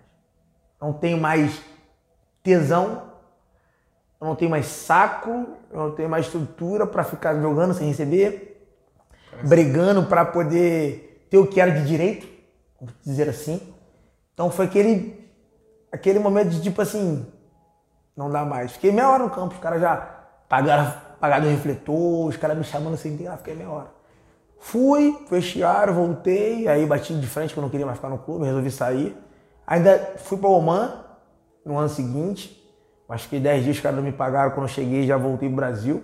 Os caras no Brasil queriam que eu jogasse, tinha vários clubes, mas que, que era o meu entendimento? Eu saí de um, de um padrão salarial fora, cara médio, para os padrões brasileiros. Se eu fosse jogar aqui no Brasil, eu não tinha tanto mercado porque eu tinha ficado muito tempo fora. Se eu fosse jogar, eu ia ter que baixar muito salário. Baixar muito salário era sinônimo de jogar um time mediano abaixo, que não é certeza de pagar. Aí eu ia brigar novamente para poder receber. Falei, ah, quer saber? Aí cheguei, minha mãe não estava muito bem de saúde, juntou uma coisa com a outra, falei, ah, vou virar a chave. Eu já cheguei no Brasil já disposto a estudar, já comecei a, vestibular, já comecei com a faculdade, já comecei com, com praia com um amigo meu lá. E comecei a dar aula e as coisas começaram a acontecer. Mas ele foi um momento que eu falei, chegou a hora de virar a chave. Chegou a hora de, não o plano B, mas de viver um novo sonho com Cristo. né? Legal. Cara, você viveu muito perrengue no futebol, né? No cara? futebol teve muita coisa boa, se contar muita coisa boa, mas teve muita coisa ruim. Era? Ruim não, sim, muito aprendizado. Sim. Acho que é a palavra mais propícia para Forjou você a ser quem Não, você é. né? hoje eu sou muito resiliente, eu sou muito paciente, eu sou muito persistente devido ao futebol. cara. Eu falo para muita galera que não virou no futebol e para quem tá de fora, quem jogou futebol, Douglas sabe, vive um mundo diferente. A gente se torna homem muito novo, a gente Cara, adquire responsabilidade. veio aí. Não, eu, pô, com 19, 20 anos, eu tava fora de casa, fora do país. Pô, 20 anos fora do país, sozinho, me virando, quebrando cabeça, passando o perrengue que fosse minha mãe. tá lindo aqui, tá tudo bom. Porra, viado. É, pior sem é praticamente ter o que comer. Como é É. que vai falar? E fora, de, ca- fora do país, cara. Pô, eu lembro quando eu morava na Suíça, mano. Eu não tinha computador na época. Eu tinha que andar praticamente uns 3 km pra ir na Lan House. Um frio, mano. Só tem que ir lá falar com a minha mãe, mano. Mas andava um frio nevando, mano. Foi devagarzinho e tal. Chegava lá. Lembro como minha irmã falou uma, uma vez, mano. Assim, minha irmã sentiu, né? Ela falou, Pretinho, posso te falar uma coisa de coração? Eu falei, pode. Se vai passando necessidade, não passa não. Volta pra casa. Porra, aquilo veio com uma faca, tá ligado? Tava. Já! Não tava passando necessidade, mas tava começando já a bater aquela, aquele desespero. Falei, não, pô, tá tudo de boa aqui, relaxa. Não, tudo certinho, tal, tal, tal, tal, tal. Qual o senso de homem? Entendeu? Tem que me virar. Eu saí de lá pra dar o melhor pra eles. Eu não posso daqui tá dando dor de cabeça e preocupação. Eu tenho que me virar aqui, pô. Então, tu se torna homem muito, muito cedo. Tu cria responsabilidade muito novo, pô. Então quando o cara fala pra mim, pô, moleque tem 16 anos é muito novo. Pô, mano, faz pra mim não. Fala pra outro cara, fala pro, pro, pro empresário, pro empreendedor. Fala pra um cara que foi atleta não, porque... Cara, e, e bate aquele desespero, tá de chorar, fala, pô, o que que eu tô falando? O que tá acontecendo? Ah, chorei muito já, pô. Eu chorei muito já. Muito, mas não foi pouco não, muito. Muito. Orando, pedindo a Deus direção, se era isso que era pra ser feito mesmo. Você lembra de algo específico que aconteceu que foi assim, pô, um desespero assim que você teve que... Cara, hum. Eu acho que ele na, na Jordânia. Na Jordânia, porque eu queria voltar, os caras estavam enrolando para fazer a passagem, para pagar pelo menos um salário. E tipo, já, já não conseguia mais ficar naquele ambiente, já não conseguia mais sentir prazer, sentir tesão. É igual empresa, cara. Você Pô, tá queria voltar tá feliz. casa. Só que, tipo assim, lá eu tava rios de distância da minha casa. Uma coisa que tinha na tua empresa, tu, ah, não quero então vai pra casa. No máximo 30 quilômetros tá em casa. Não tava nem 30 mil quilômetros, tava muito mais que isso, entendeu? E, tipo, eu tava mercê dos caras. Não tinha como voltar pra casa. Os caras falaram, vai ficar aqui. Tudo bem que se eu ligasse aqui, ia ter pessoas que me gerar recursos pra voltar, ok.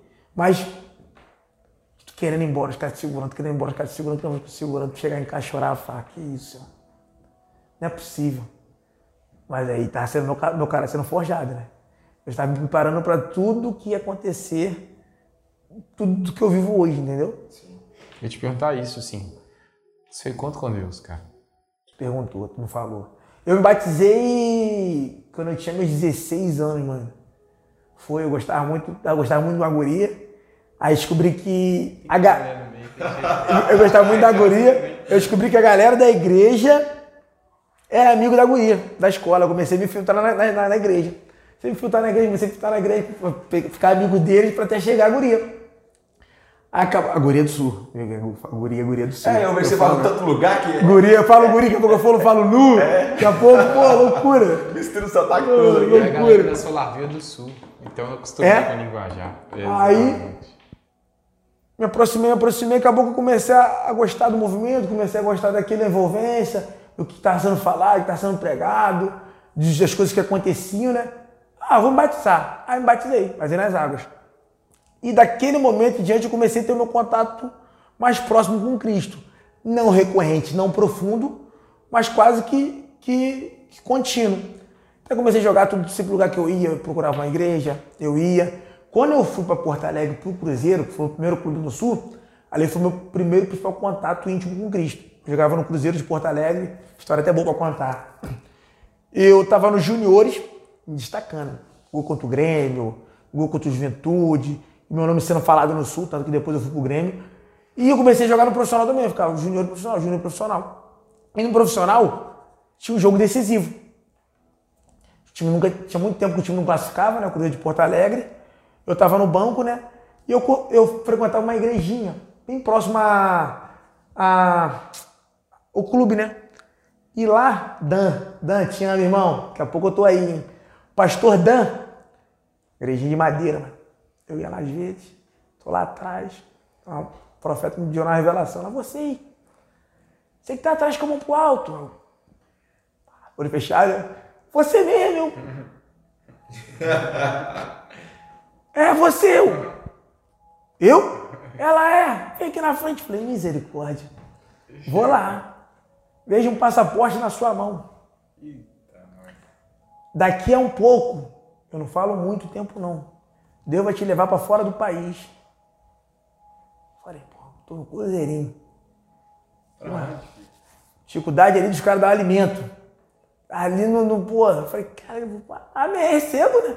Pô, glória a Deus. Ah, beleza, fui lá, orou, tudo, voltei pro meu banco. Aí no dia do jogo, eu fui lá para trás. Tinha uma camisa, né? Toda, mesmo fosse hoje, verde, clarinha, né? Aí escrevi na camisa lá, Deus é fiel. E um moleque que jogava comigo no meu time, morava com a gente na casa lá, é até, ele é até ele é aqui, de Minas, acho que Nova Venécia. Aí, pô, viu, começou aí, pô, nem sabe se vai jogar, pô. Escrevendo na camisa, perdendo a camisa à toa e tal. Falei, é, tu vai me honrar, Deus. Tranquilo, e, pô, fui pro jogo. Aí o Varão antes, o Dan, pastor, foi lá na casa, orou tal, aquele movimento. Fomos pro jogo. Tipo, 1 a 0 Só vitória, o empate estava fora.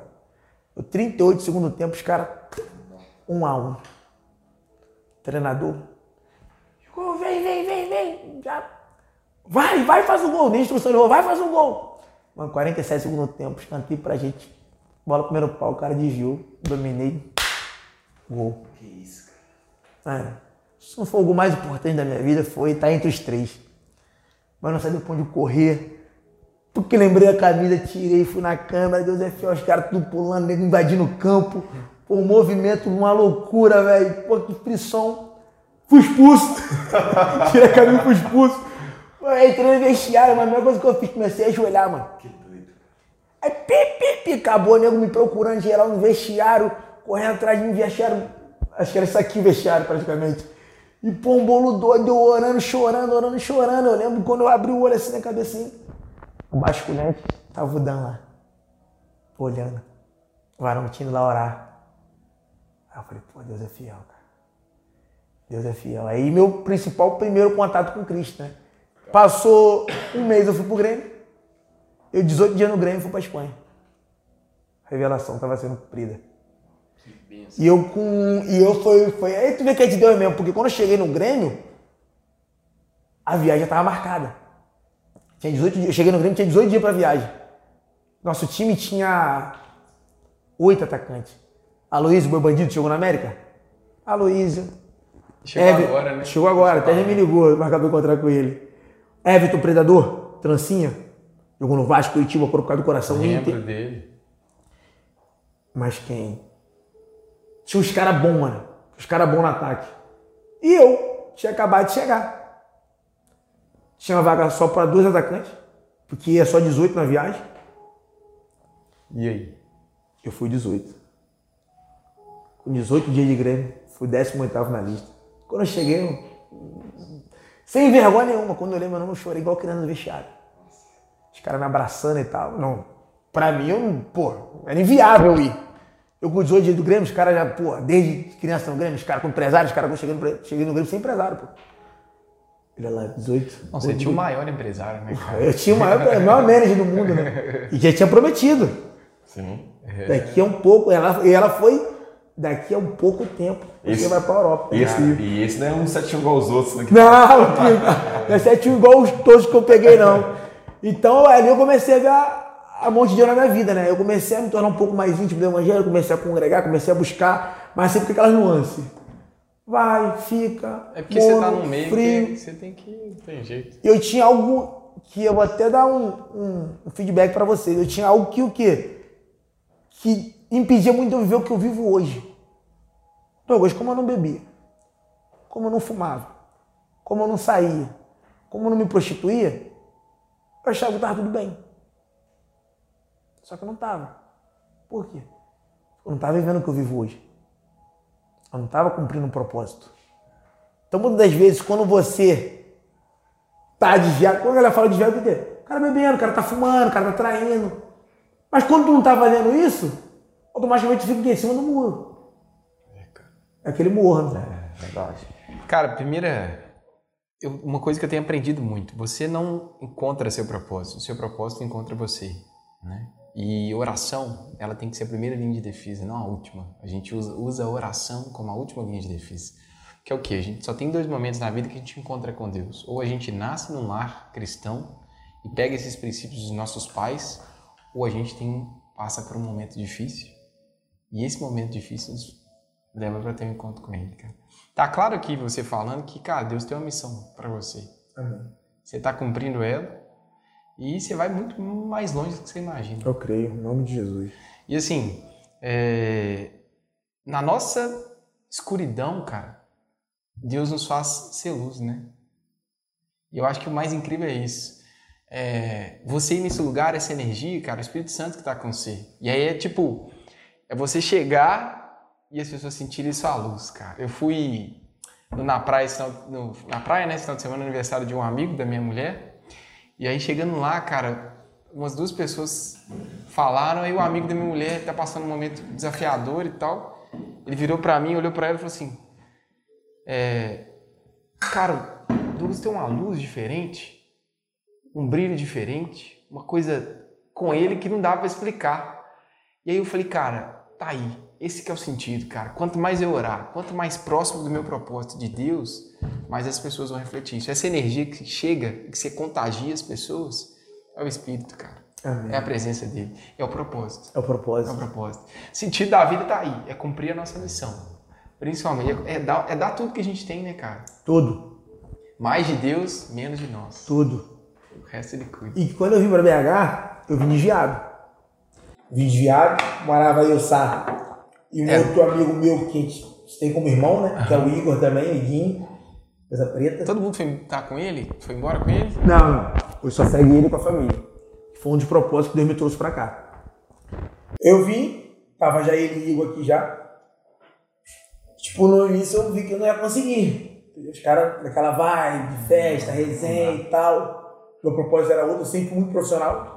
Eu nunca me envolvi com nada que eles faziam, porque eu entendia que o quê? Eu, espiritualmente.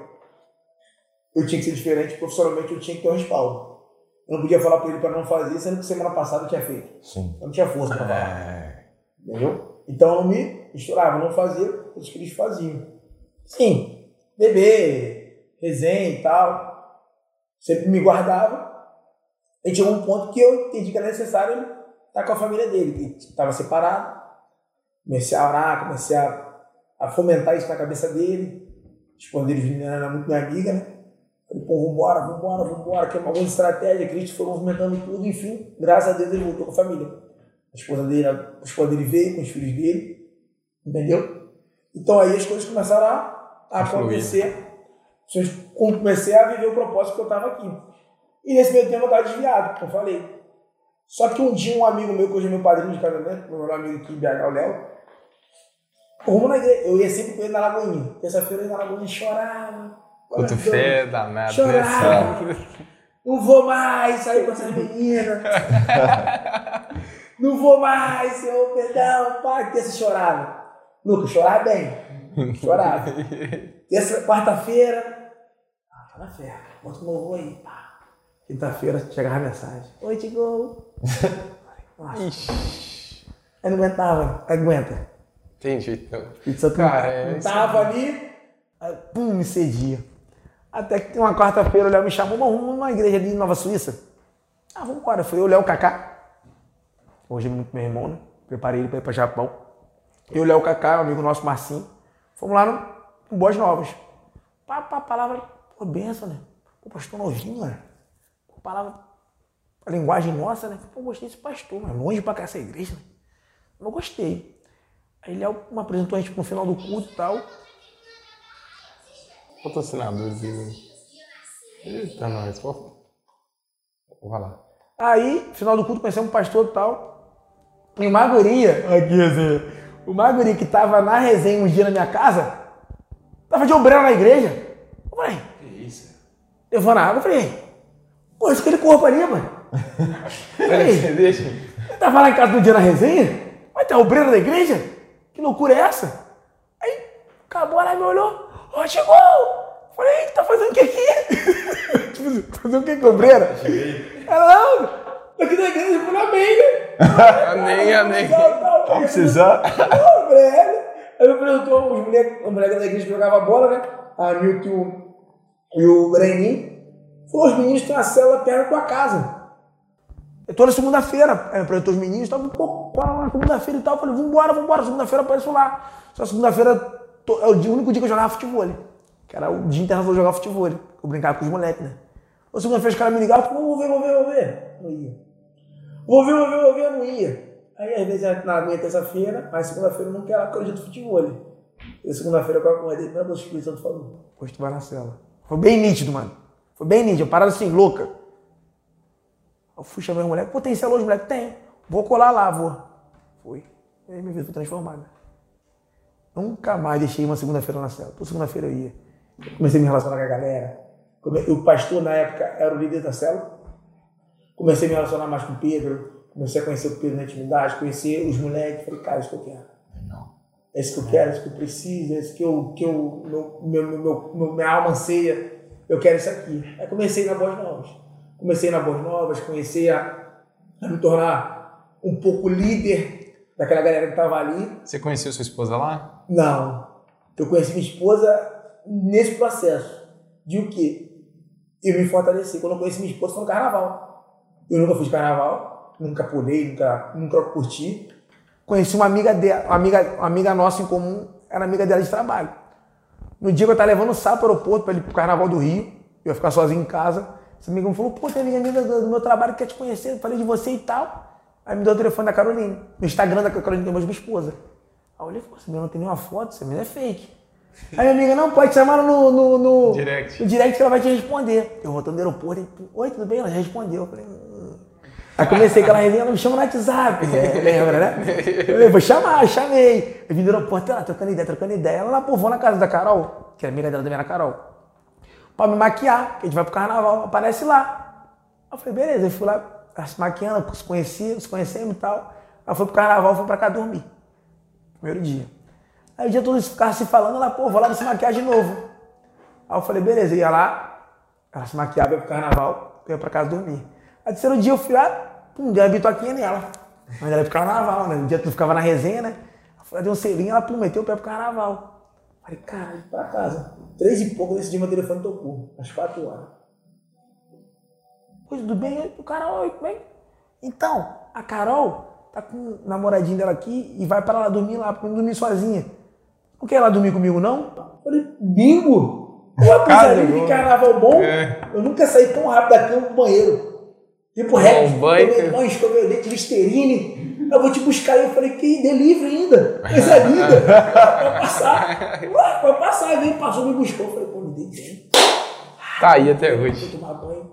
Das camas de solteira, fui minha cama. Falei, guarda de, guarda paulista não. Duas Minha solteiras? cama, Eu tinha aquele cobertor no meio pra não ficar vãozinho. Estranho, né, Rodolfo? Agora me segue aquela camisola do Bob Esponja. Pagar a luz, é, vai dar Grêmio, né? Então, ele não pagou a luz, ele chamou, ela, opa, opa. Foi, ó. Acho que entendeu. Ah, foi o quê? ela? Foi pra tu dormir comigo. Não pra te dormir junto. Falei, pô, aí não, não tira de casa. Não, tomei banho mais rápido que o The Flash e nada. Falei, não é possível.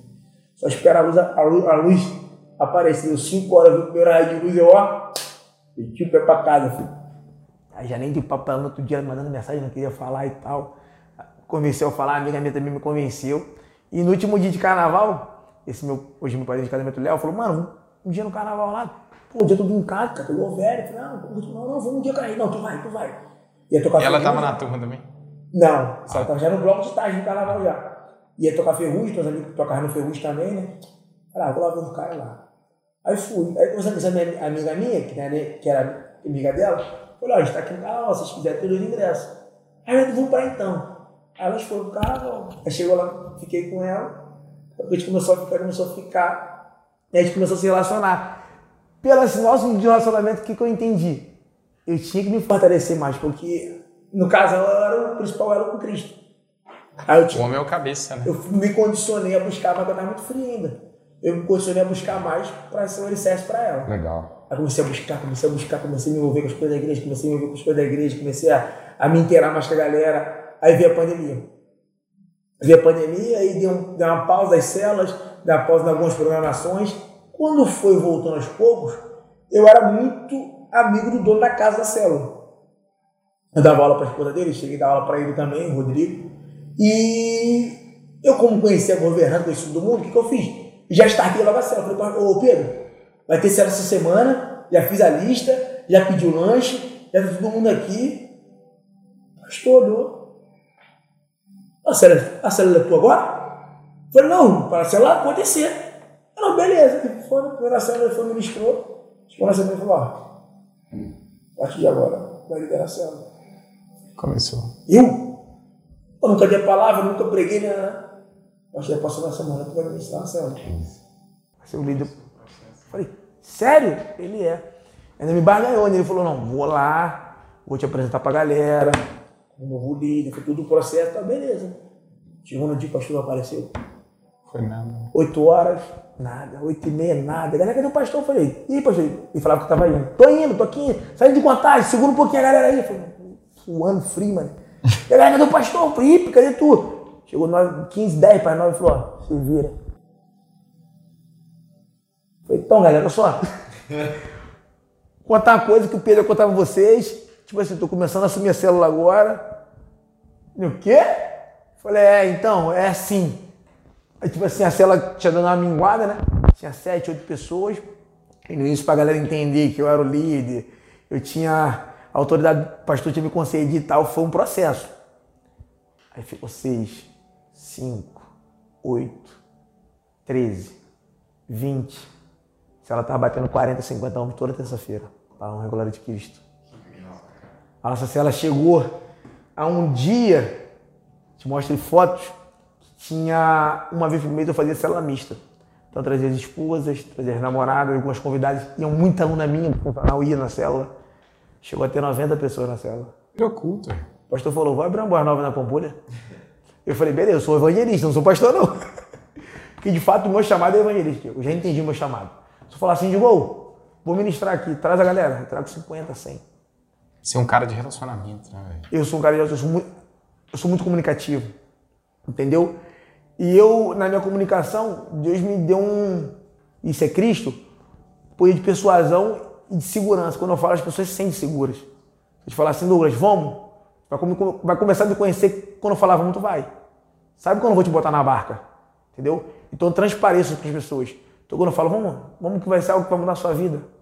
É, abre mão de festa, abre mão de para. Tanto que as minhas alunas do funcional que ia, elas quebravam tudo, pô. Hoje as meninas brigam comigo até hoje. Tô sentindo falta da sala mista.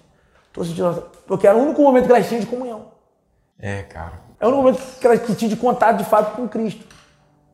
Entendeu? Então elas sentem falta. Hoje, se tu for ver, ainda há uma carência muito grande dessa galera que tá na rua, que tá nas festas, que tá na balada, aqueles ambientes que falam de Deus. A maior estratégia, eu acho, que de você alcançar pessoas é a célula. Ah, melhor estratégia. Fala pro Diego, irmão, você imaginou que a gente ia estar aqui hoje? Não, a gente se conheceu numa célula. A célula era um divisor de águas. Era, a célula potencializa de uma forma surreal. Cara, a gente, eu e minha mulher, a gente começou uma célula de casais domingo agora. Benção, mano. E foi assim, é, eu sempre tive um sonho, cara. Sei que eu tenho, cada dia que passa eu tenho mais clareza do meu papel, assim, do que eu faço, sabe? E aí eu sempre falei com minha mãe, poxa, eu quero fazer uma célula e tal. Ela, ah, amor, começa. Fui pra Maceió, acho que eu nunca contei isso. Fui pra Maceió ano passado, a gente foi com um casal de amigos, nós quatro, tal, curtindo, mergulhando e tal. No último dia eu fui comprar uma algumas coisas para trazer para minha sogra, para minha tia, que é minha pastora, para minha mãe e uma para nossa casa, né, e tal. Fui, entrei na feira, lá em Maceió. O povo é colhedor, gostoso demais. Você já foi pro lado de lá? Aí entrei, na hora que eu entrei, virou uma moça assim, uma senhorinha. Ela olhou para mim, falou com ela assim: Olha, não liga não, não é para você, mas eu preciso falar com ele. Olhou para mim, falou: Olha, o que, que você está esperando? Só comece. Comece a falar de Deus. Não espera igreja, não espera estrutura, não espera grande templo.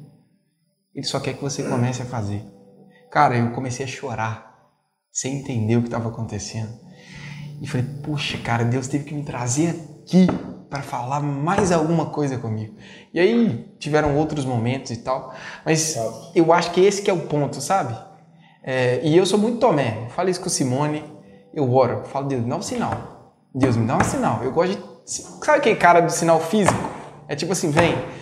que às vezes é, não é falta de fé, mas eu acho que eu tenho muito medo de andar na incredulidade, tipo, de fazer algo que Deus não mandou fazer, entendeu? E eu acho que às vezes está aí um ponto. Se você sentiu no seu espírito, se Deus aguçou em você, às vezes sem você perceber, com a sua rede de relacionamento, com a sua profissão, você está cumprindo a missão dele. Sim. Você está falando de Deus. E eu falo pra galera que os caras sempre brincam, "Não, como é que tu consegue? Se relaciona com, com muita mulher top. Como é que tu consegue se controlar? Como é que tu consegue. Pô, eu falei, mas Espírito Santo. Eu brinco, eu tenho o mesmo tesão que você, a mesma vontade que você, só que de fato, quem me controla, quem me guia é o Espírito Santo. Hoje sou muito bem casado, graças a Deus, sou apaixonado pela minha mulher. Hoje tava brincando com ela, mandando várias palavras. Nossa, tá gamadinho. Eu falei, cada dia que passa, tô mais gamado em você mesmo. Mas eu falei pros caras, o que de fato me controla, me guia, me rege é o Espírito Santo. Que as vontades fisiológicas é a mesma que a sua. É a mesma que a do Douglas, é a mesma que qualquer um. Só que eu fui digo pros moleques ali, pô, tu prega pras meninas? Eu falei, prego. O que, tu faz? Tu começa a orar do, do, do- do treino, tu falar de Deus? Eu falei, não, meu comportamento fala pra você só. Que elas, elas percebem. Por, pela beleza que elas têm, pelo porte físico que ela tem. Eu nunca falei nada, nunca me comportei. Tô sempre falando minha esposa, tô sempre falando de Cristo, sempre falando da igreja. É a melhor forma de pregar, pô.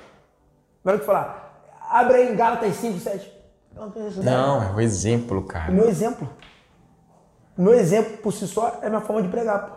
Então quando eu chamava ela pra cela, todo mundo queria ir. Mano, loucura. Loucura, a cela ficava lotada. Muita mulher. 90 pessoas na cela, mano.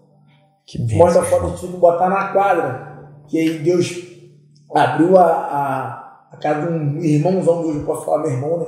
Tá até nos Estados Unidos, Alexandre, PVS. Ele que cede aquela casa que tu foi lá pra gente. aquela- aquele clube lá, né? Aquele clube pra gente fazer- a cela, né? Até hoje, como é, que, como é que são as coisas de Cristo? Ele foi pra Orlando, ele continua cedendo a casa, cedendo o lanche, e o dia, o tempo todo preocupado com a cela. Ou cuidar de Cristo. Deus levanta, cara. loucura, né, Deus cara? levanta Cuidar de pessoas. Cristo. Surreal. E antes da cela cá dele, ela cela cá do Rodrigo, o mesmo cuidado, o mesmo amor, a mesma dedicação com a cela. Mano, tá de alguma coisa? A Vandinha que era governanta de gol. Sempre assim. E Deus é tremendo, cara. O dia que, no- o, dia que o Rodrigo, é que são as coisas de Cristo. O Alexandre me conheceu. Falou, mano, posso ir na cela? A cela era praticamente do lado da casa dele.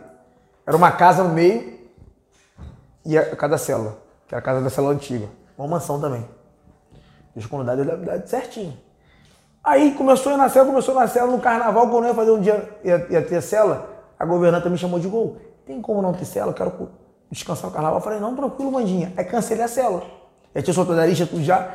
Aí na semana seguinte que teve, ele falou, pô, de gol, quando quiser fazer na minha casa, pode ficar à vontade, mano. Lá também tá aberto. Eu falei, não, tranquilo, mano. Se precisar de alguma coisa, qualquer dia eu te falo, show. Passado praticamente um mês e meio, chegamos na. Um dia de gol, posso falar contigo? Eu falei, pode. Digo, o que acontece? A gente vai entrar em obra aqui. Então, a partir de semana que vem, já pode falar pra galera que não tem mais célula. Falei, não, mas, pô, desculpa. tal. Eu falei, não, mas fique em paz, pô. Se for de Cristo, vai para outro lugar. Se não for, vai ser um tempo da gente pensar, parar, orar, entender qual o propósito de Cristo para essa célula. Show. Mano, tem como não falar que é Deus. Célula rolando, célula rolando, pá, acabou a célula. Não falei nada com ninguém, não toquei nada com ideia. O Alexandre me chamou, que é o dono da casa. Ele é a célula hoje. Digo, quero ratificar, hein? Aquela coisa que eu te falei aqueles dias atrás. Quando quiser fazer lá na minha casa, a casa tá aberta. Deus usando ele. Eu falei, "Pô, não é possível. Eu tô te dando a tua cara. Mano, cara.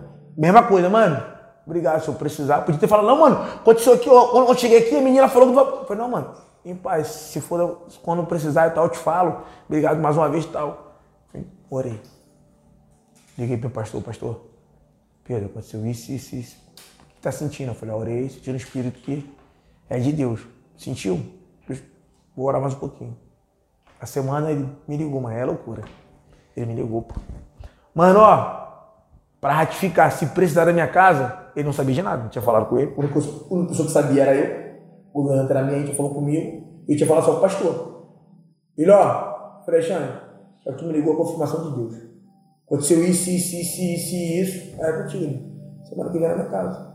Vamos lá até hoje. cara. Que legal, cara. Tem duas perguntas Cara, estratégicas pra fazer é- aí que você colocou. Assim, como é que Deus é, ele, ele faz, Cuidado né, dele é, é tremendo, cara. E, e muitas vezes a gente fica.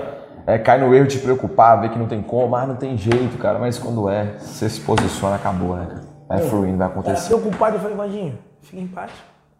Até aqui, Deus abençoe. Se for da vontade dele de abrir outro lugar, amém. E se for da vontade dele de ligar pra gente amanhã de gol, tô vendendo a casa, amém. Se for de outro lugar, Deus vai abrir. Se não for, se for um tempo de pausa, um tempo de gente, vai acontecer também. É tudo conforme a vontade dele, mano. Sim, então. Cara, e, e uma coisa que uma vez eu tava junto com você, era uma reunião, e o Digo falou assim, uma coisa que me marcou muito, ele falou assim, quando eu, eu acordo, eu olho pra minha esposa, que me dá uma motivação, aí eu olhei e falei, pô, velho, esse cara é diferenciado.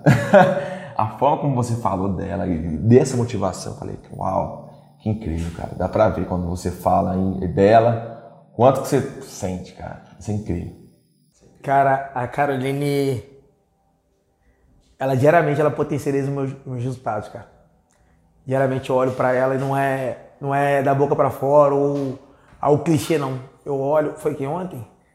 Eu tava deitado no sofá, tava olhando, né? Eu até brinquei. Comigo meu, tem que aumentar a renda que ela tá ficando cara. eu quando virei o ano, eu falei, fiz pra, eu falei pra ela, eu falei, ó, esse ano eu tenho como desafio mais duas fontes de renda. Eu tenho que ter mais duas fontes de renda. Hoje a educação física, para glória de Deus, ela me dá um suporte legal. Hoje, dentro da minha profissão, eu posso te falar que eu tô ali dentro dos que estão bem remunerados. Só que eu entendo que Cristo me fez para mais. Eu falei, tem que ter mais duas fontes de rendas. Aí, por uma oportunidade, né? E possivelmente por estar conectado a pessoas que têm o mesmo propósito. Hoje, eu, como eu falei, personal sou dou aula para empresário. E hoje todos os meus alunos se tornaram meus amigos. Todos. Legal. Todos. Você convive com eles. Todos os não meus amigos. jeito. Todos. E os caras toda hora de gol. Cara, tu tem muita conexão, cara. Tem que ajudar, tem que usar isso a teu favor. Tem que aproveitar. Exemplo, tu conectou o Diego ao Douglas, tu tem que ter a tua porcentagem. Eu achava que isso era errado. Eu achava que isso era pecado. Eu sempre achava, não, Deus, os dois estão fazendo um negócio, mas Deus vai abençoar. Os caras entenderam que não, mano. Hoje no mundo corporativo isso não existe. Tu tem que ter tua porcentagem. Sabe por quê? O Diego só fechou negócio com o Douglas por causa de você. Tu foi o elo. O elo tem que ter 10, 15, 21. Tu tem que ter tua porcentagem. Os caras começaram a botar aquilo na minha cabeça. Até que certo dia eu usei isso a meu favor. E hoje eu sou representante, hoje eu sou parceiro do Vargas nessa marca de, de, de roupa, no caso do Uzi Vargas, né? Top. Porque é através dessa visão. Aumentei mais uma fonte de renda e tô aí beirando a minha segunda fonte para bater a meta desse ano. Legal, cara. Que. Mas ela que de fato me motiva, ela que me potencializa. Eu procuro ser um líder por excelência com ela. Eu procuro ser um líder por exemplo para ela. Sim. Eu, tudo que eu aprendo eu transmito para ela. Porque eu entendo que eu cheguei para ela um ponto eu falei, Carol, Deus vai me levar a um certo ponto. Eu só vou continuar decolando se você vier comigo. Se eu estiver aqui, tu estiver aqui, as coisas vão travar. Então eu preciso de você com a minha visão. Seja empresarial, seja espiritual, seja sentimental. E que você está caminhando lado a lado. Eu tenho que estar aqui, tem que estar aqui. A gente não pode ter essa disparidade. Você tem muito potencial. Legal. Toda hora eu mostro para ela o potencial que ela tem. Entendeu? Muitas vezes, por ela estar muito tempo dentro de uma empresa, ela está seis anos dentro de uma empresa, acaba que ela meio que se trava, se limita. Ela fala, tu não sabe o que é ser CLT. Eu falei, graças a Deus. Você tem potencial para não ser CLT. Nada contra quem é CLT. Mas a gente tem potencial para empreender. A gente tem potencial para algo a mais. Eu mostro para ela que todo dia ela chega em casa e tô vendo podcast. Eu falo com o exemplo, ah, eu chego em casa tô vendo podcast, tô vendo que tô lendo livro. Ela chega em casa tô fazendo uma coisa relacionada ao trabalho. O que, que ela entende? Porra, preciso dar algo a mais. Top. Tem quatro papéis né, da mulher: submissa, auxiliadora, administradora e amante. Esses quatro pontos. Assim. A gente fala desse conceito é um pouco reflexivo, mas isso biblicamente é dito. Sim. né? E assim, você falou certo, cara, ser o líder, ser a referência. Né? Porque quando a gente fala do homem ser o cabeça, ele precisa ser exemplo Sim. para a mulher poder auxiliá-lo nesse processo, cara. E ela vê muito nítido e sempre quando ela pode, ela externa isso, o quão trabalhador eu sou. Não, você tá nítido, cara. Tá nítido. Tipo assim, eu respiro trabalho, meu. às 5 horas da manhã, nesse mesmo lugar, essa mesma energia. Legal. Então eu entendo, o meu aluno ele precisa ter essa minha energia, porque muitas pessoas me contratam pela energia. Ah, digo, eu não é bom tecnicamente? Eles entendem que eu sou bom tecnicamente, mas a minha energia tá à frente. Você foi acompanhar umas aulas suas. Principalmente no personal. Porque os caras entendem que hoje meu grupo de personal são empresários. Ninguém dali pequeno. Porra, eu quero ser desses. Porra, daquela. Ninguém. O que, que eu consegui fazer eles entenderem? Não adianta eu criar fortuna se eu não tiver saúde. Não adianta eu ter bens se eu não tiver meu principal alicerce. Eu, quando eu converso com alguém que não fez atividade física e não gosta, eu consigo entrar na cabeça do cara pro cara fazer atividade física. Eu consigo, porque não adianta o cara ter uma fortuna, o cara ter família, o cara ter mansão, o cara não ter saúde. E pra mim a pandemia foi bom por um lado que eu consigo otimizar isso. Porque muitos empresários que nunca bateram um prego, nunca fizeram atividade física, quase sempre tinham comorbidade, duas ou três doenças associadas. Foi mais fácil passar um apuro da pandemia. E aí? Chegou uma hora da pandemia não tinha dinheiro para pagar o hospital, não, não tinha lugar para se internar. Tem não, cara. A pandemia nos ensinou demais. Pau, tinha 3 milhões, não tinha hospital para se internar, não tinha hospital para se internar. E aí? Vai fazer o que com os 3 milhões? Vai levar pro caixão, pô. Então, se você não cuidar da tua saúde, que é o teu principal patrimônio, que é o seu tempo do Espírito Santo, velho, Show. se tu não lidera a tua saúde, tua vida não vai liderar nada. Digão, uma dica de livro, cara, pro nosso público aí. Livro, mano, eu gosto muito de livro. Gosto muito de tô me marcou, cobrando, você- tô me cobrando para me ler um pouco mais, porque eu tenho ficado um pouco disperso com relação a livro nesse período, principalmente esse ano. Eu comprei dois livros até agora não consegui ler. Eu dou uma dica muito boa de, de escritor que tem virado algumas chaves, que é o Brunet. É, eu sou fã do Brunet. Eu faço, a gente acompanha o Café com Destino, já li os livros dele. Ele é Todo dia o Brunet ele virou algumas chaves na minha vida espiritual, top, cara. algumas chaves da minha vida empreendedora. Eu ia perguntar livro e personalidade. Você já tá falando os dois, né? Não, o Brunet hoje, o Brunet hoje é um cara que me marca muito, é o Brunet. Comecei a ler um pouco tempo atrás, mas é um cara que me inspira muito, é o Joel J. Até um pouco do que eu 100% falei. presente, né? Teu Aqui, ele é Joel J e Thiago Brunet, queremos você. Aí, ó, Isso aí. vocês têm o mesmo propósito que a gente, estão no lugar aqui. Tamo junto. Isso aí.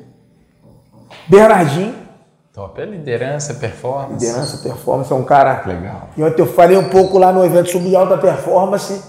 E é engraçado, cara. Você explicando. Explica pra gente. Explica pra gente Como a como diferença. pergunta a vocês, o que que vocês entendem como alta performance? Alta. Alta, pra mim, alta performance é. Alta, eu estabeleço um objetivo, ah, na minha visão, não sei se estou certo não, tá? É, e eu vou cumprindo esses objetivos. Eu não falo pessoalmente falando, falo de meta, objetivos, essas coisas. Então, por exemplo, poxa, para mim atingir um milhão de faturamento, eu vou estar ali próximo da alta performance. né? Eu vou me modelar. Eu entendo que. Eu você vejo que pode. é a área dele. Eu acho que pode ir por esse conceito. Então você vai para auto, auto performance de alto, o máximo que você pode extrair de você mesmo, ou uma auto performance de ser topo, de você estar no topo da elite do, da performance. Viu minha explicação no Instagram? Ele viu, ele viu, ele viu, ele viu, ele viu. Ele levou mulher, ele viu, ele pegou, ele pegou. modelar isso mesmo. Ele pegou. Mas o conselho de performance é muito em cima disso aí que o Diego falou, cara.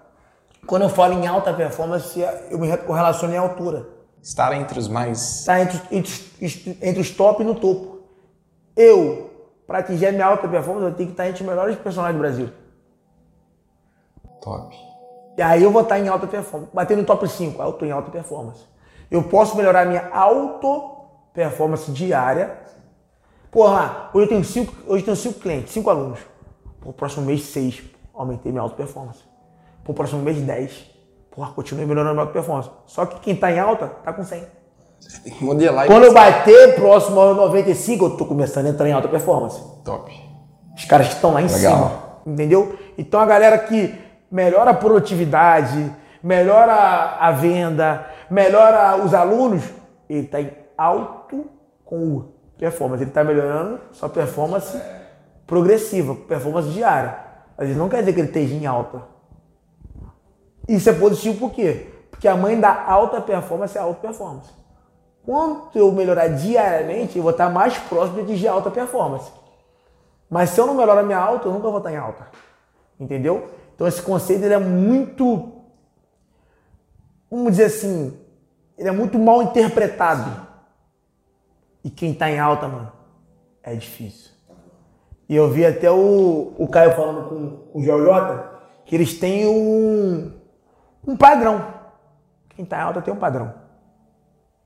Tem umas coisas que eles fazem meio que similar pra estar em alta. Aí o pulo do gato é tu modelar os caras. Tem que modelar. acompanhado Cara, e, e o seguinte, nesse conceito que você falou, a gente entrou num tema aqui muito interessante aqui. né? Eu também gosto demais disso aí. Inclusive, às vezes eu, eu também tenho treinamentos sobre isso. E de forma diferente, né, claro. Mas para você atingir a alto com a L, como você disse, atinge primeiro a com U, né? Alto para dentro, para depois expandir para fora, né? Porque se você não domina que tá dentro Sim. de você aqui primeiro, Você não fora. melhora a si próprio, tem como você estar na tem como. cabeça. Não tem como. E engraçado, sempre quando eu pergunto sobre auto performance, por eu ser da área do esporte, tem que sempre atrela ao esporte, mas auto performance está em todas as áreas. todas as áreas. Espiritualidade, Eu falo relacionamento. é, se- amizade. Pô, diariamente eu, eu fico, caraca, não elogiei a Carolina hoje. Hoje eu fui lá, mandei um áudiozão. Aí, tá gamadinho, hein? Falei, tô mesmo, cada dia mais. Melhorei minha alta. A minha alta. Porque eu já tive em alta. Eu posso mais. O que, que é? Presente. Chegar em casa, dar mais atenção, sair do telefone. Ter um momento mais de qualidade. Quanto mais próximo eu tiver da minha alta, que o quê?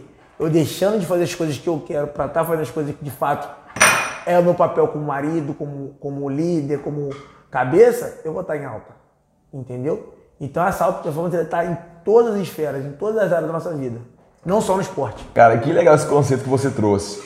Pra relacionamento, pra tudo. Pô, alta performance ali, como eu falo, elogio, larga o telefone, que legal. Que conceito legal que você trouxe aqui agora pra todas as áreas. Eu tô anotando aqui, tá? Você fala, eu anoto. Porque às vezes eu tô trabalhando, mano. Tô ali, eu chego em casa à noite, eu, tipo assim, eu sou incansável, mano.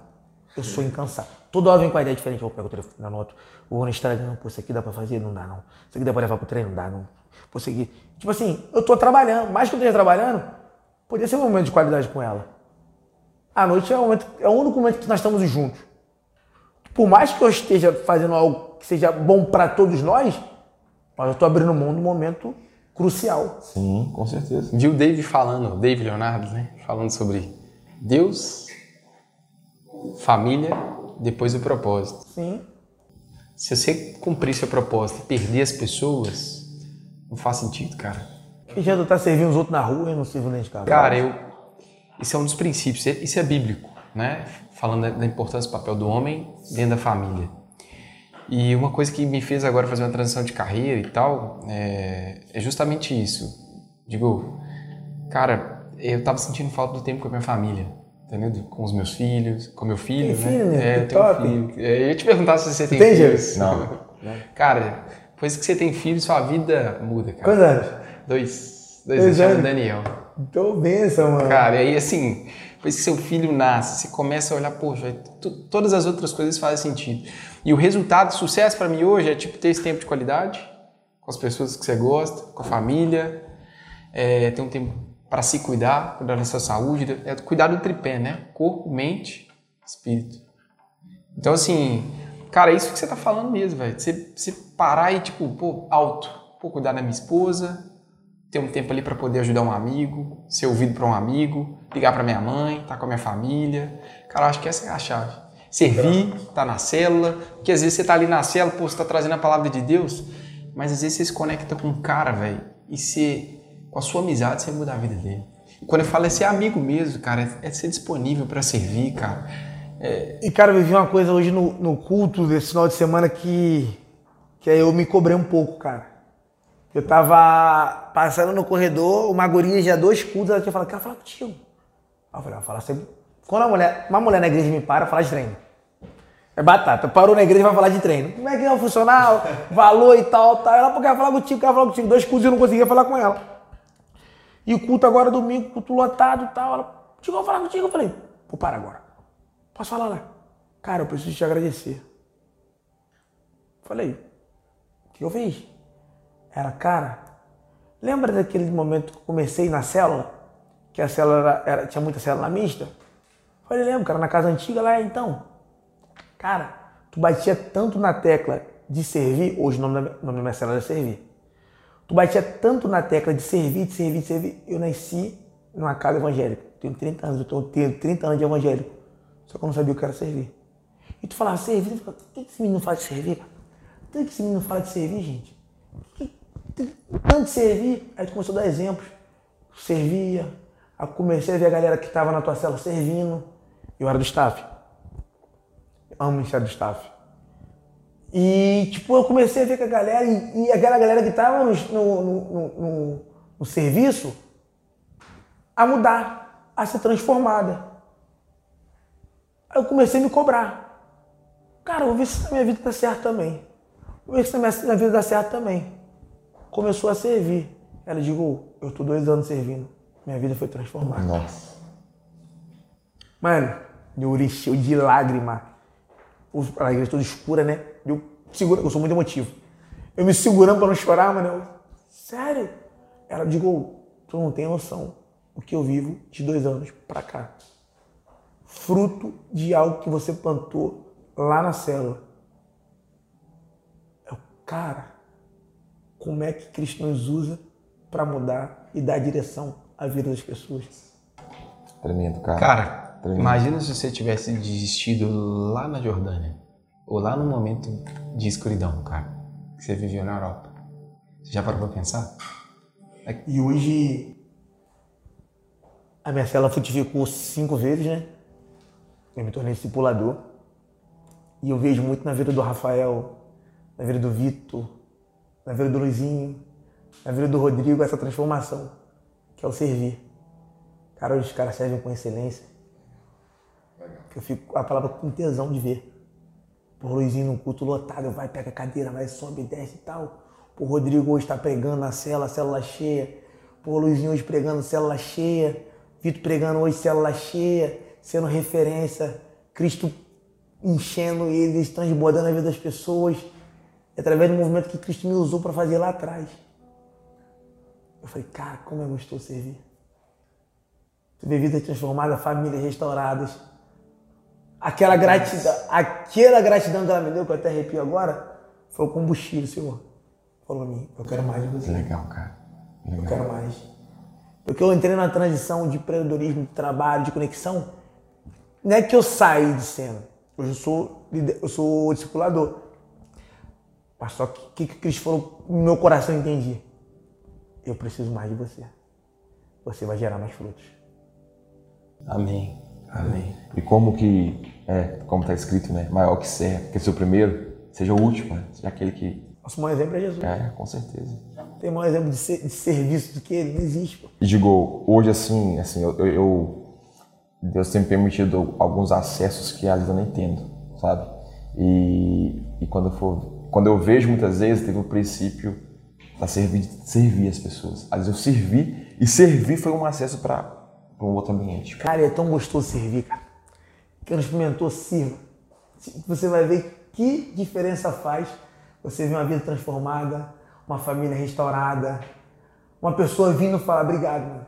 Hoje eu vivo um novo, porque eu aprendi a servir. Cara, e servir, legal, tudo que você tá- vocês estão falando, gente tem conexão. Você só está aqui através desse desafio é, e dessa disposição que o Diego tem de ir acessar esses lugares. E eu creio muito que Deus caminha com ele, cara. Para ele estar nesses lugares, para ele se conectar com as pessoas, para ele ter acesso a, a- a- a lugares que, poxa, outras pessoas não teriam. Não teriam, eu não falo que caminha com Deus, cara. É o leão que saiu da jaula que hoje está perseguindo. Hoje Deus me conecta e me dá acesso a lugares que dinheiro não entra. E você vive isso. Sim, exatamente. Hoje Deus me conecta a lugares, pessoas que, mamãe, eu sou milionário, não vai entrar. Mas Cristo vai. Ir. Legal. Diego vai. E quando ele sabe que ele tá botando o Diego lá pra quê? Diego ser luz. Ele sabe que o Diego quieto, sem abrir a boca, ele consegue ver Cristo na vida dele. Isso. Então por isso que Deus vai te colocar em lugares estratégicos. Verdade. Vai conectar pessoas É estratégicas. verdade. E ele precisa, não precisa nem abrir a boca. Sim. É isso aí. Que a pessoa vai ver Cristo na, através da sua, É, da minha, na sua vida. verdade. Deus. É por isso que se exporta não. Que Deus tem feito ainda é o início. Tem Vai muito mais. pra fazer. Muito mais. Tu vai falar de gol? Olha onde eu tô, Tô né? aqui. Falei lá atrás, pô. Falei, pô. É isso. Ele sabe do teu propósito. Ele conhece teu coração. Ele conhece teu coração. Por isso que ele vai te, lugar, vai te levar em lugares altos, creia. Amém, cara. É isso aí. Cara, eu só orar agora. Você Cara, quer fechar com o Eu, convidado? eu quero, você falou tanto de servir, assim, é,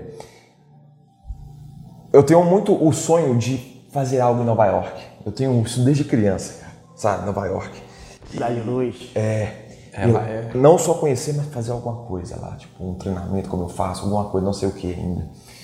Há um tempo atrás, uma pessoa me procurou que mora em Nova York, querendo a minha mentoria, cara, porque, ele, porque queria abrir um negócio lá, mas não tinha, precisava daquela motivação, daquele gás. E quando eu recebi aquela mensagem, eu falei, pô, a minha mensagem já chegou em Nova York, cara. Eu não estou lá ainda. Mas Fisicamente você não Fisicamente eu não estou ainda. Mas se a minha mensagem chegou, em algum momento, meu projeto vai chegar fisicamente lá também. Sabe?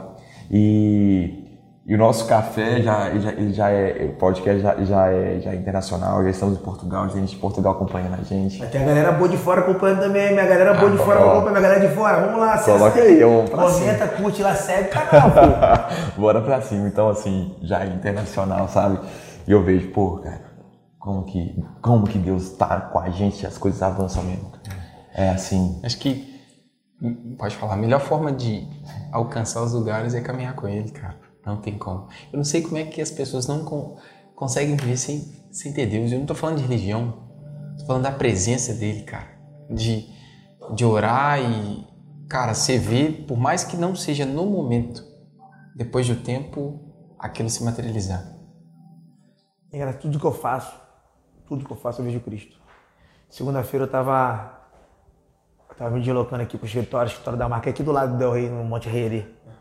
Eu tava vindo, saindo da academia, mano, descendo a Caluju ali, quando eu tava passando em cima do, do anel, de moto. Moto parou, tipo assim, acelerava mais. Encostei ele no primeiro, no, naquele ponto de ônibus antes de chegar no Del Rey, ligava a moto, a moto não virava. Glória a Deus. Pô, É Deus livramento. se livrando de alguma coisa. Eu tô uma semana sem moto. Eu ando de moto o tempo todo pra lá e pra cá, só ando aqui perto, eu sou meio Com certeza. Só ando aqui perto. Mas eu falei, mano, é livramento. Aí Os caras, pô, tem muito burro, não botou óleo. Eu falei, não, é livramento. Eu sei que me guia. Amém, cara. Cara, esse podcast é Forte, pesado é. lá. Ah, nós estamos só recebendo. Pra gente fechar, Diego, uma frase, uma mensagem um trecho assim que se. Peraí, an- antes de, antes de Isso, concluir aqui, galera, a gente tá com novidade aqui agora. É verdade, esqueci, Se Diego. um, um convidado tiver, tiver aqui, ele, ele é imperativo. Eu sou, cara. tiver um convidado aqui, a gente está lançando um seguinte desafio. O melhor comentário que tiver aqui abaixo no vídeo, aqui no YouTube, o melhor comentário, ele, ele vai com o que você aprendeu, o que mais falou ao seu coração, o que mais fez sentido, o que você mais gostou, o melhor comentário. É, que, o melhor comentário vai ganhar o quê, Digo? De você? Vamos lá, vai ganhar um mês. Um mês. Um mês. Um mês de treinamento funcional comigo lá no P9. Que isso? Pode procurar o Pretinho que você vai receber espiritualmente e fisicamente comigo lá. Que isso? Como é que é o treino? Como é que é, que é o treino? Como é que É um funciona? treinamento funcional na areia, né? Treinamento funcional é um mix de exercício, treino de força, aeróbico, pliometria, enfim. É aquele treino que vai te condicionar às suas potencializar suas atividades diárias, né? Treinamento funcional nada mais é que você vai trabalhar em cima daquilo que você faz diariamente. Agachar, empurrar, saltar, levantar. Que legal. Só que de forma mais otimizada, com os peitinhos mais vibrantes de BH. Olha só, vai lá que esse cara é um mês com um cara que. Mês. Cara A é pessoa- top, gente. Cara é Até top. venda destravou aí. Esse, esse, É. Até Cara, venda tem. eu- Acompanhe lá no, no Instagram, cara. As aulas dele são fantásticas. Que energia. Que Ergo.11. vibe. Que É vibe. Rigol, Ergol.11. Rigol.11. Depois a gente vai lá conhecer melhor o espaço, tá bem? Não, Porque- tem que conhecer lá, os dois vão lá. Vou- vou treinamento, mesmo, conhecer não, vou fazer o mesmo. treinamento. Treinamento. Ele vai seguir com aeróbico, não é com ele, não. Nós vamos levar ele Eu no musculação. É, vamos botar ele um pouquinho pra tomar essa parte aeróbica, é importante. Então, vamos lá, vamos lá. Cara, pra poder fechar, aquela frase do Rios. Vai virar um Rios motivacional. O momento do Rios motivacional. Cara, traz uma mensagem pra poder fechar, uma frase, algo que você fala assim, poxa. Pra deixar pros, pros nossos ouvintes aqui. Pode deixar duas? Claro, até quantas você quiser. Falar uma que me marcou muito, na Jordânia, né? Eu trago ela tatuada no corpo, tá na minha panturrilha. Mateus 21, 22. Tudo que pedis em oração, crendo recebereis. Amém. Hoje eu estou em BH, fruto de uma oração. Diariamente eu faço uma oração de agradecimento, né? tudo que Deus tem feito na minha vida. E eu entendo que a chave está na oração. Uau, uau. Nossa, lembrar de um. Chave está na oração. E a, e a segunda e crucial que eu vivo, né? O maior é aquele que serve. Aprenda a servir que você vai viver o sobrenatural nessa terra, nessa. Deus nos fez para reinar aqui, certo? Então sirva. Você vai ver o que Cristo vai fazer na sua vida e através da sua vida. Amém. Top. Galera, tô, tô lançando aqui também outra, outra, outra coisa aqui. É, o código desse podcast aqui, é novidade aqui, veio aqui, agora tô lançando, tá? Daqui a quatro podcasts, esse do de Gol, depois mais três, a gente vai fazer, quem souber os códigos, o, o código aqui é jogador caro. É, Jogador cara. que é cara, Eu sou filho do rei. No próximo podcast, se você acompanha, pega o código, anota, anota do de gol, aí do próximo convidado, depois do terceiro e do quarto. Quando você tiver os, qua- o, qua- o quarto, o- os quatro códigos, vai, ter- vai ter alguma coisa aí. Aguardem. Pode ficar de fora não, você vai perder essa? Os caras estão vindo com as coisas boas aí, filho. Parceiro, Irmão, cara, demais. obrigado Aprendi mais uma vez. Pode contar comigo nos bastidores, que é no bastidores que as coisas acontecem. Verdade. De Sim. coração. Tamo junto. Irmão, obrigado. Tá viu? Eu vou fazer uma oração, cara. Porque... Amém. Amém. Prazeraço te conhecer. oração, não. Vou para depois do mil. Vamos lá? Vambora.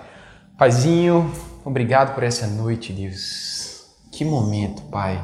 Que gravação. Que história. Deus, em nome de Jesus, eu venho diante do Senhor, Pai. Colocar a vida do Digol, colocar a vida do Diego, do Lucas, a minha vida, esse podcast, Pai. Que o Senhor, Pai, possa levar essa mensagem e esse testemunho a todas as pessoas que precisam de respostas, Pai. Todas as pessoas que hoje têm passado um momento de dificuldade, um momento de falta de fé, um momento de aflição, de angústia. Pai, eu creio, no nome de Jesus, que esse momento, essa noite aqui, foi resposta para muitas pessoas. Pai, eu peço no nome de Jesus que o Senhor possa abençoar a vida do Digu, que ele possa continuar sendo instrumento, Pai. Que ele possa continuar sendo um seu servo, Pai, para atingir e alcançar pessoas. Pai, que ele possa cada vez mais se potencializar, se fortalecer, que o Senhor possa trazer provisão, prosperidade, saúde, que ele de fato, Deus, possa viver o melhor tempo aqui nessa terra. Eu te peço, Pai, no nome de Jesus. Pai, eu peço pela vida do Diego, pela minha vida, pela vida do Lucas, que nós que o Senhor consiga, Deus, e continue nos dando toda a provisão necessária, todo o ânimo e todos os incrementos, Deus, e as respostas que a gente precisa para continuar cumprindo o nosso propósito, Deus. Eu te agradeço, Paizinho, no nome de Jesus. Amém. Pessoal, acho que é isso. Cara, sem palavras, bicho. Aleluia. Cada dia que passa, cada episódio, cada convidado, Deus tem, tem feito, cara, coisas absurdas. Pessoal, só pra gente poder fechar, curte nosso episódio, compartilha, nos ajuda a levar essa mensagem. Nos ajuda a levar esse projeto. Esse projeto não é nosso, não é meu, não é do Diego, não é do Lucas, é de Deus, cara. Isso aqui só existe porque Deus fez todas as coisas acontecerem e eu creio que é Ele que vai levar aonde Ele quiser. Se a gente conseguir mudar a vida de uma pessoa, cara, já fez toda a diferença. Acho que é isso. Pessoal, obrigado. Até o próximo episódio. Tamo Forte junto. abraço, pessoal. Tamo junto, galera. Abraço.